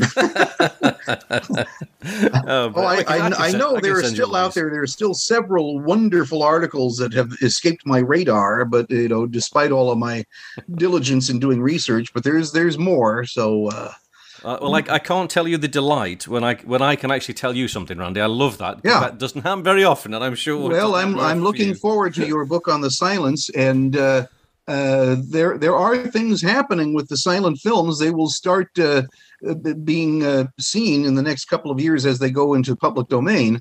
Uh, but Yeah. uh, uh, the, as as Jeff Joseph, who uh, funded the uh, most of the restorations for uh, the definitive restoration set, he says every one of these films presents its own horror story. And you know, this is the thing: is that these were not lovingly cared for. Um, Hal Roach's attitude was, "I did those already. I want to do what I'm doing today and tomorrow." And unfortunately, that sort of reflected itself in the way that the film library was handled. And you know, you would think after the mid 19 or the late 1940s with television, you would think that somebody in the Roach studio would have said, you know, people want these for television. We really ought to invest some money in in you know, preserving the library. But it seemed like every time there was a new licensee, they'd go, "Oh, surely this is the last one who will want these old things. Who wants these? They're from 1929 for crying out loud, you know." And and then Youngson comes along, and then uh, Walter Reade uh, comes along, and Mirisch and all these other people who were licensees over the years. Janus Films.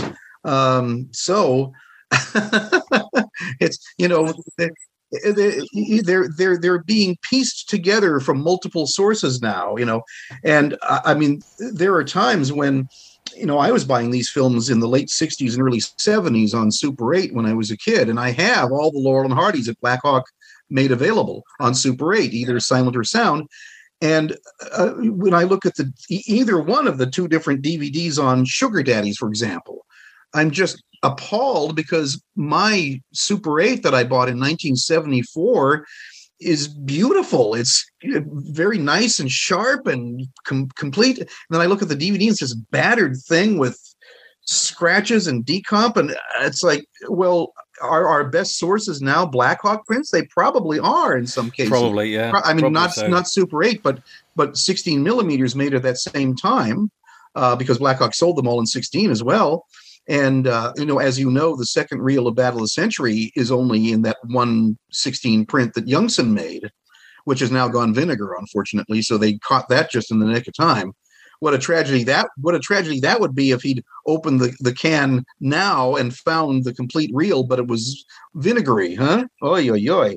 So thank God, thank God we found that one. or he, the Jon Mirsalis found that one. Uh, but anyway, yeah, you know, it, it could. Uh, um, uh, the people who are doing these restorations are investigating all sources, and uh, uh, in fact, there is some footage at the very beginning of "That's My Wife." You know, when you hear the soundtrack of that, you hear this piano plunk at the beginning. Da, da, da, da, you know, you you go, what's that? Because it's not represented in the visual on the DVDs. Well, Yeah. there is footage of Ollie pacing back and forth, and he's by the piano, and he goes wham like that, and he and he hits his Oh wow! he's hit his arm, and he hurts himself, and then there's a dialogue exchange with the wife, which has about another three or four title cards. Oh wow! Well, this footage exists, but it exists in a standard eight home movie print that was made sometime in the early 50s. And that that so far is the source that we know of for that footage. So it, it it may be in a couple of years if we have a restoration on video of That's My Wife, the Yeah. first uh, uh, 45 seconds or so may be in somewhat less than pristine uh, sharpness Yeah. and condition because they're taken Yeah. from a standard 8 print but if that's all there is that's all there is you see Yeah, that's So, true. That's uh, true. But I guess it, that might jog somebody else's memory that oh, I've got that in a better condition. You know, just- well, it might help. uh, uh, uh, in the early when I was in my early teens, I was buying bootleg prints of Buster Keaton movies from a guy in Buenos Aires. he, he didn't sell in Super 8. He only sold in Standard 8 and 16. So I had to go out and get a Standard 8 projector. But he had, you know, the goat, the boat, uh, neighbors, Convict 13. He had all the shorts and most of the features, and I wanted them. So I saved up my allowance. And if I wasn't buying a Laurel and Hardy that month, I was buying a Buster Keaton. And so I got Convict 13, and it's complete, and it has the uh, golfing sequence that is at the beginning and the end. It's the, the whole jail thing is really a dream, just like Oliver the Eighth, because Buster had been hit on the head with a golf ball. So I've got this print, and it's okay. It's not a great Keaton short, but I've got it. Okay, there it is. It's in my closet. Then I get the David Robinson book on Buster Keaton, and it says surviving prints of Convict 13 no longer have the golfing uh, sequence, which evidently was the uh, beginning and ending of the film. I'm going, what? I have that uh, uh, six feet away in my closet. What do you mean it doesn't Oh, exist anymore? And then when they came out with the laser disc, it didn't have it. And I went, you know, uh, is this the only source that? Well, subsequently, Serge Bromberg at Lobster, of course, has combed the earth for every square foot of Keaton footage that there is, and he's Yeah. he's found it and it's intact now. Um, somebody else found uh, for Keaton the scene, the shot of the boat. Uh, uh, you know the famous shot of where, where the boat descends all in one smooth move until it's Oh, Buster's yeah. hat. Well, Yeah. the print that we have is Buster's print, which had decomposition on that shot. Well, someone else has found another copy of it that Oh, wow. has that iconic shot clean. And Brilliant. so uh, I know a couple of people who have access to it, and I'm they're they're hoping to bring out a, a video release of that so we can finally see that uh, without without the distraction of all the uh, decomposition spots on it. Yeah. So Brilliant. you know, Yeah, so so it may it may help. Let's uh, let's hope if they Well, put it out that way. Because I guess is it- that is that the reason the um you know the Laurel or Hardy uh, Blu-ray that came out um, that Rob Stone was Yeah. involved with. There, there are some. I mean, there are some beautiful uh, quality images, and then for a few frames, it'll go to a very blurred-looking one. And I thought that must be where they've cut in, you know, Yeah. 16 millimeter or Super 8 or whatever. Yeah. yeah. So that would be the reason for that. Yeah, yeah, Yeah. they're just you know when when they have the available frames, they'll put it in from whatever source they've got. But sometimes it is a little bit distracting because they are going to a, an inferior source. Yeah. But I guess you know the complete content complete. is there. That yeah, yeah, that's yeah, right. Yeah, definitely. Yeah. definitely. Yeah, it's such a shame the uh, the silents have been very sort of neglected over the years, but uh, hopefully things things are changing. Let's, let's uh, fingers crossed. That would be great. And I do think that is a lot of. You know, when you look on social media and you see so many f- Laurel and Hardy fans' attitudes toward the silent films are so negative, and I just they just won't touch them. They won't look at them, and I think that may be a big reason for it. Is You- the, you- the you- quality that they've seen is Yeah. just so off-putting. Yeah, yeah, yeah. No, uh, I'm I'm sure that uh, in a few years' time we will be very happy with uh, with what we have. It's gonna it's gonna take several years, but if we all if, Yeah. if the planet can stick around for another ten years, we don't all burn up with uh, Mm-hmm. climate change. Uh, the, the, then maybe we'll be uh, watching uh, pristine Laurel and Hardy Blu-rays. Oh, I, I, I hope it won't be only streaming by that point. No, I- no, no, I, no. I like I like physical media. Thank you. Yes, yeah, so do I, so do I, and that is that's you know one of the main reasons I want to produce this book on the silents is because they've been so neglected, but also I want to try and present them in a very beautiful format because Mhm. the, the the copies of the films that we have haven't been. So I'm trying to get as many you know gorgeous stills together to really ring the bell and shine a torch on these, Yeah. these fantastic pieces of, of work that the boys Yeah. put out. So Yeah, the, the, the, the, the, Pathés are kind of uh, difficult to find the stills on. Uh, the MGMs uh, you can find. Uh, you know Russ Babbage, yes? I know Russ very well. He's working on the book with me. Yeah. Okay. Well, very good. I was going to say he's he's your source for uh, uh, pristine uh, silent era material. Yes. Uh, for the Yeah, yes. MGMs anyway. Uh, And I, I sent you the duck soup ones, yes, that were from Johnny Crawford's collection. Boy, I, was I say was thank I you so much for those. I was I got those last October, and I jumped out of my socks when I saw those. I'll tell you, I because bet. uh, I bet. o- only one of those has been circulating, and the other nine are just magnificent, gorgeous originals. You know, so They are they are amazing. But and but they, but, they- uh, but I wanted you to have them, and uh, uh, I've given them to Serge Bromberg also uh, for whatever future project he's working on because um, they don't do any good sitting in my file cabinet. So I, I want well, this is true. I want them to be out and about, just as with the scripts that just came out. You know, Uh, Fantastic. I, I got Bless those you. last December. I would never have anticipated that here at the end of June I would have a whole new book, but here we are. Thank you. Yeah, exactly. Thank you, Exactly. guys. Everybody up there who's putting these things in my lap. This this happens Oh. again and again. I don't know, but for whatever reason, when it does, I'm always eager to uh, make sure they get out there to the uh, army of Laurel and Hardy fans who still exists. God love them.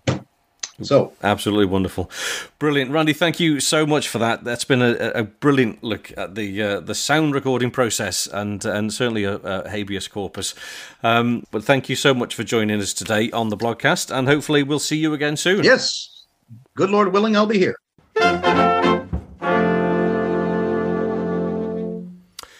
And there we have it. Or rather, there you have it. I'm having mine later. Um, that's all there is today. Um, I hope you've enjoyed our deep dive into habeas corpus. Um, it really is an important film, no matter how you actually feel about the film itself. Uh, the fact that it is the first step towards the talkies is a very significant point. Your homework for next time, should you choose to accept it, is to rewatch the film We Fall Down. That's the next film in the Laurel and Hardy canon that we'll be taking a look at.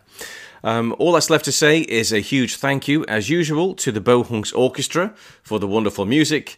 Uh, thanks to our guests, Paul Castiglia and Randy Skretvedt. And last but certainly no means least, thank you to you for listening and sharing this time with me once again. And until next time, stay safe, keep laughing, and it's goodbye from him, Goodbye. goodbye from him, Goodbye. and it's a very goodbye from me. Goodbye.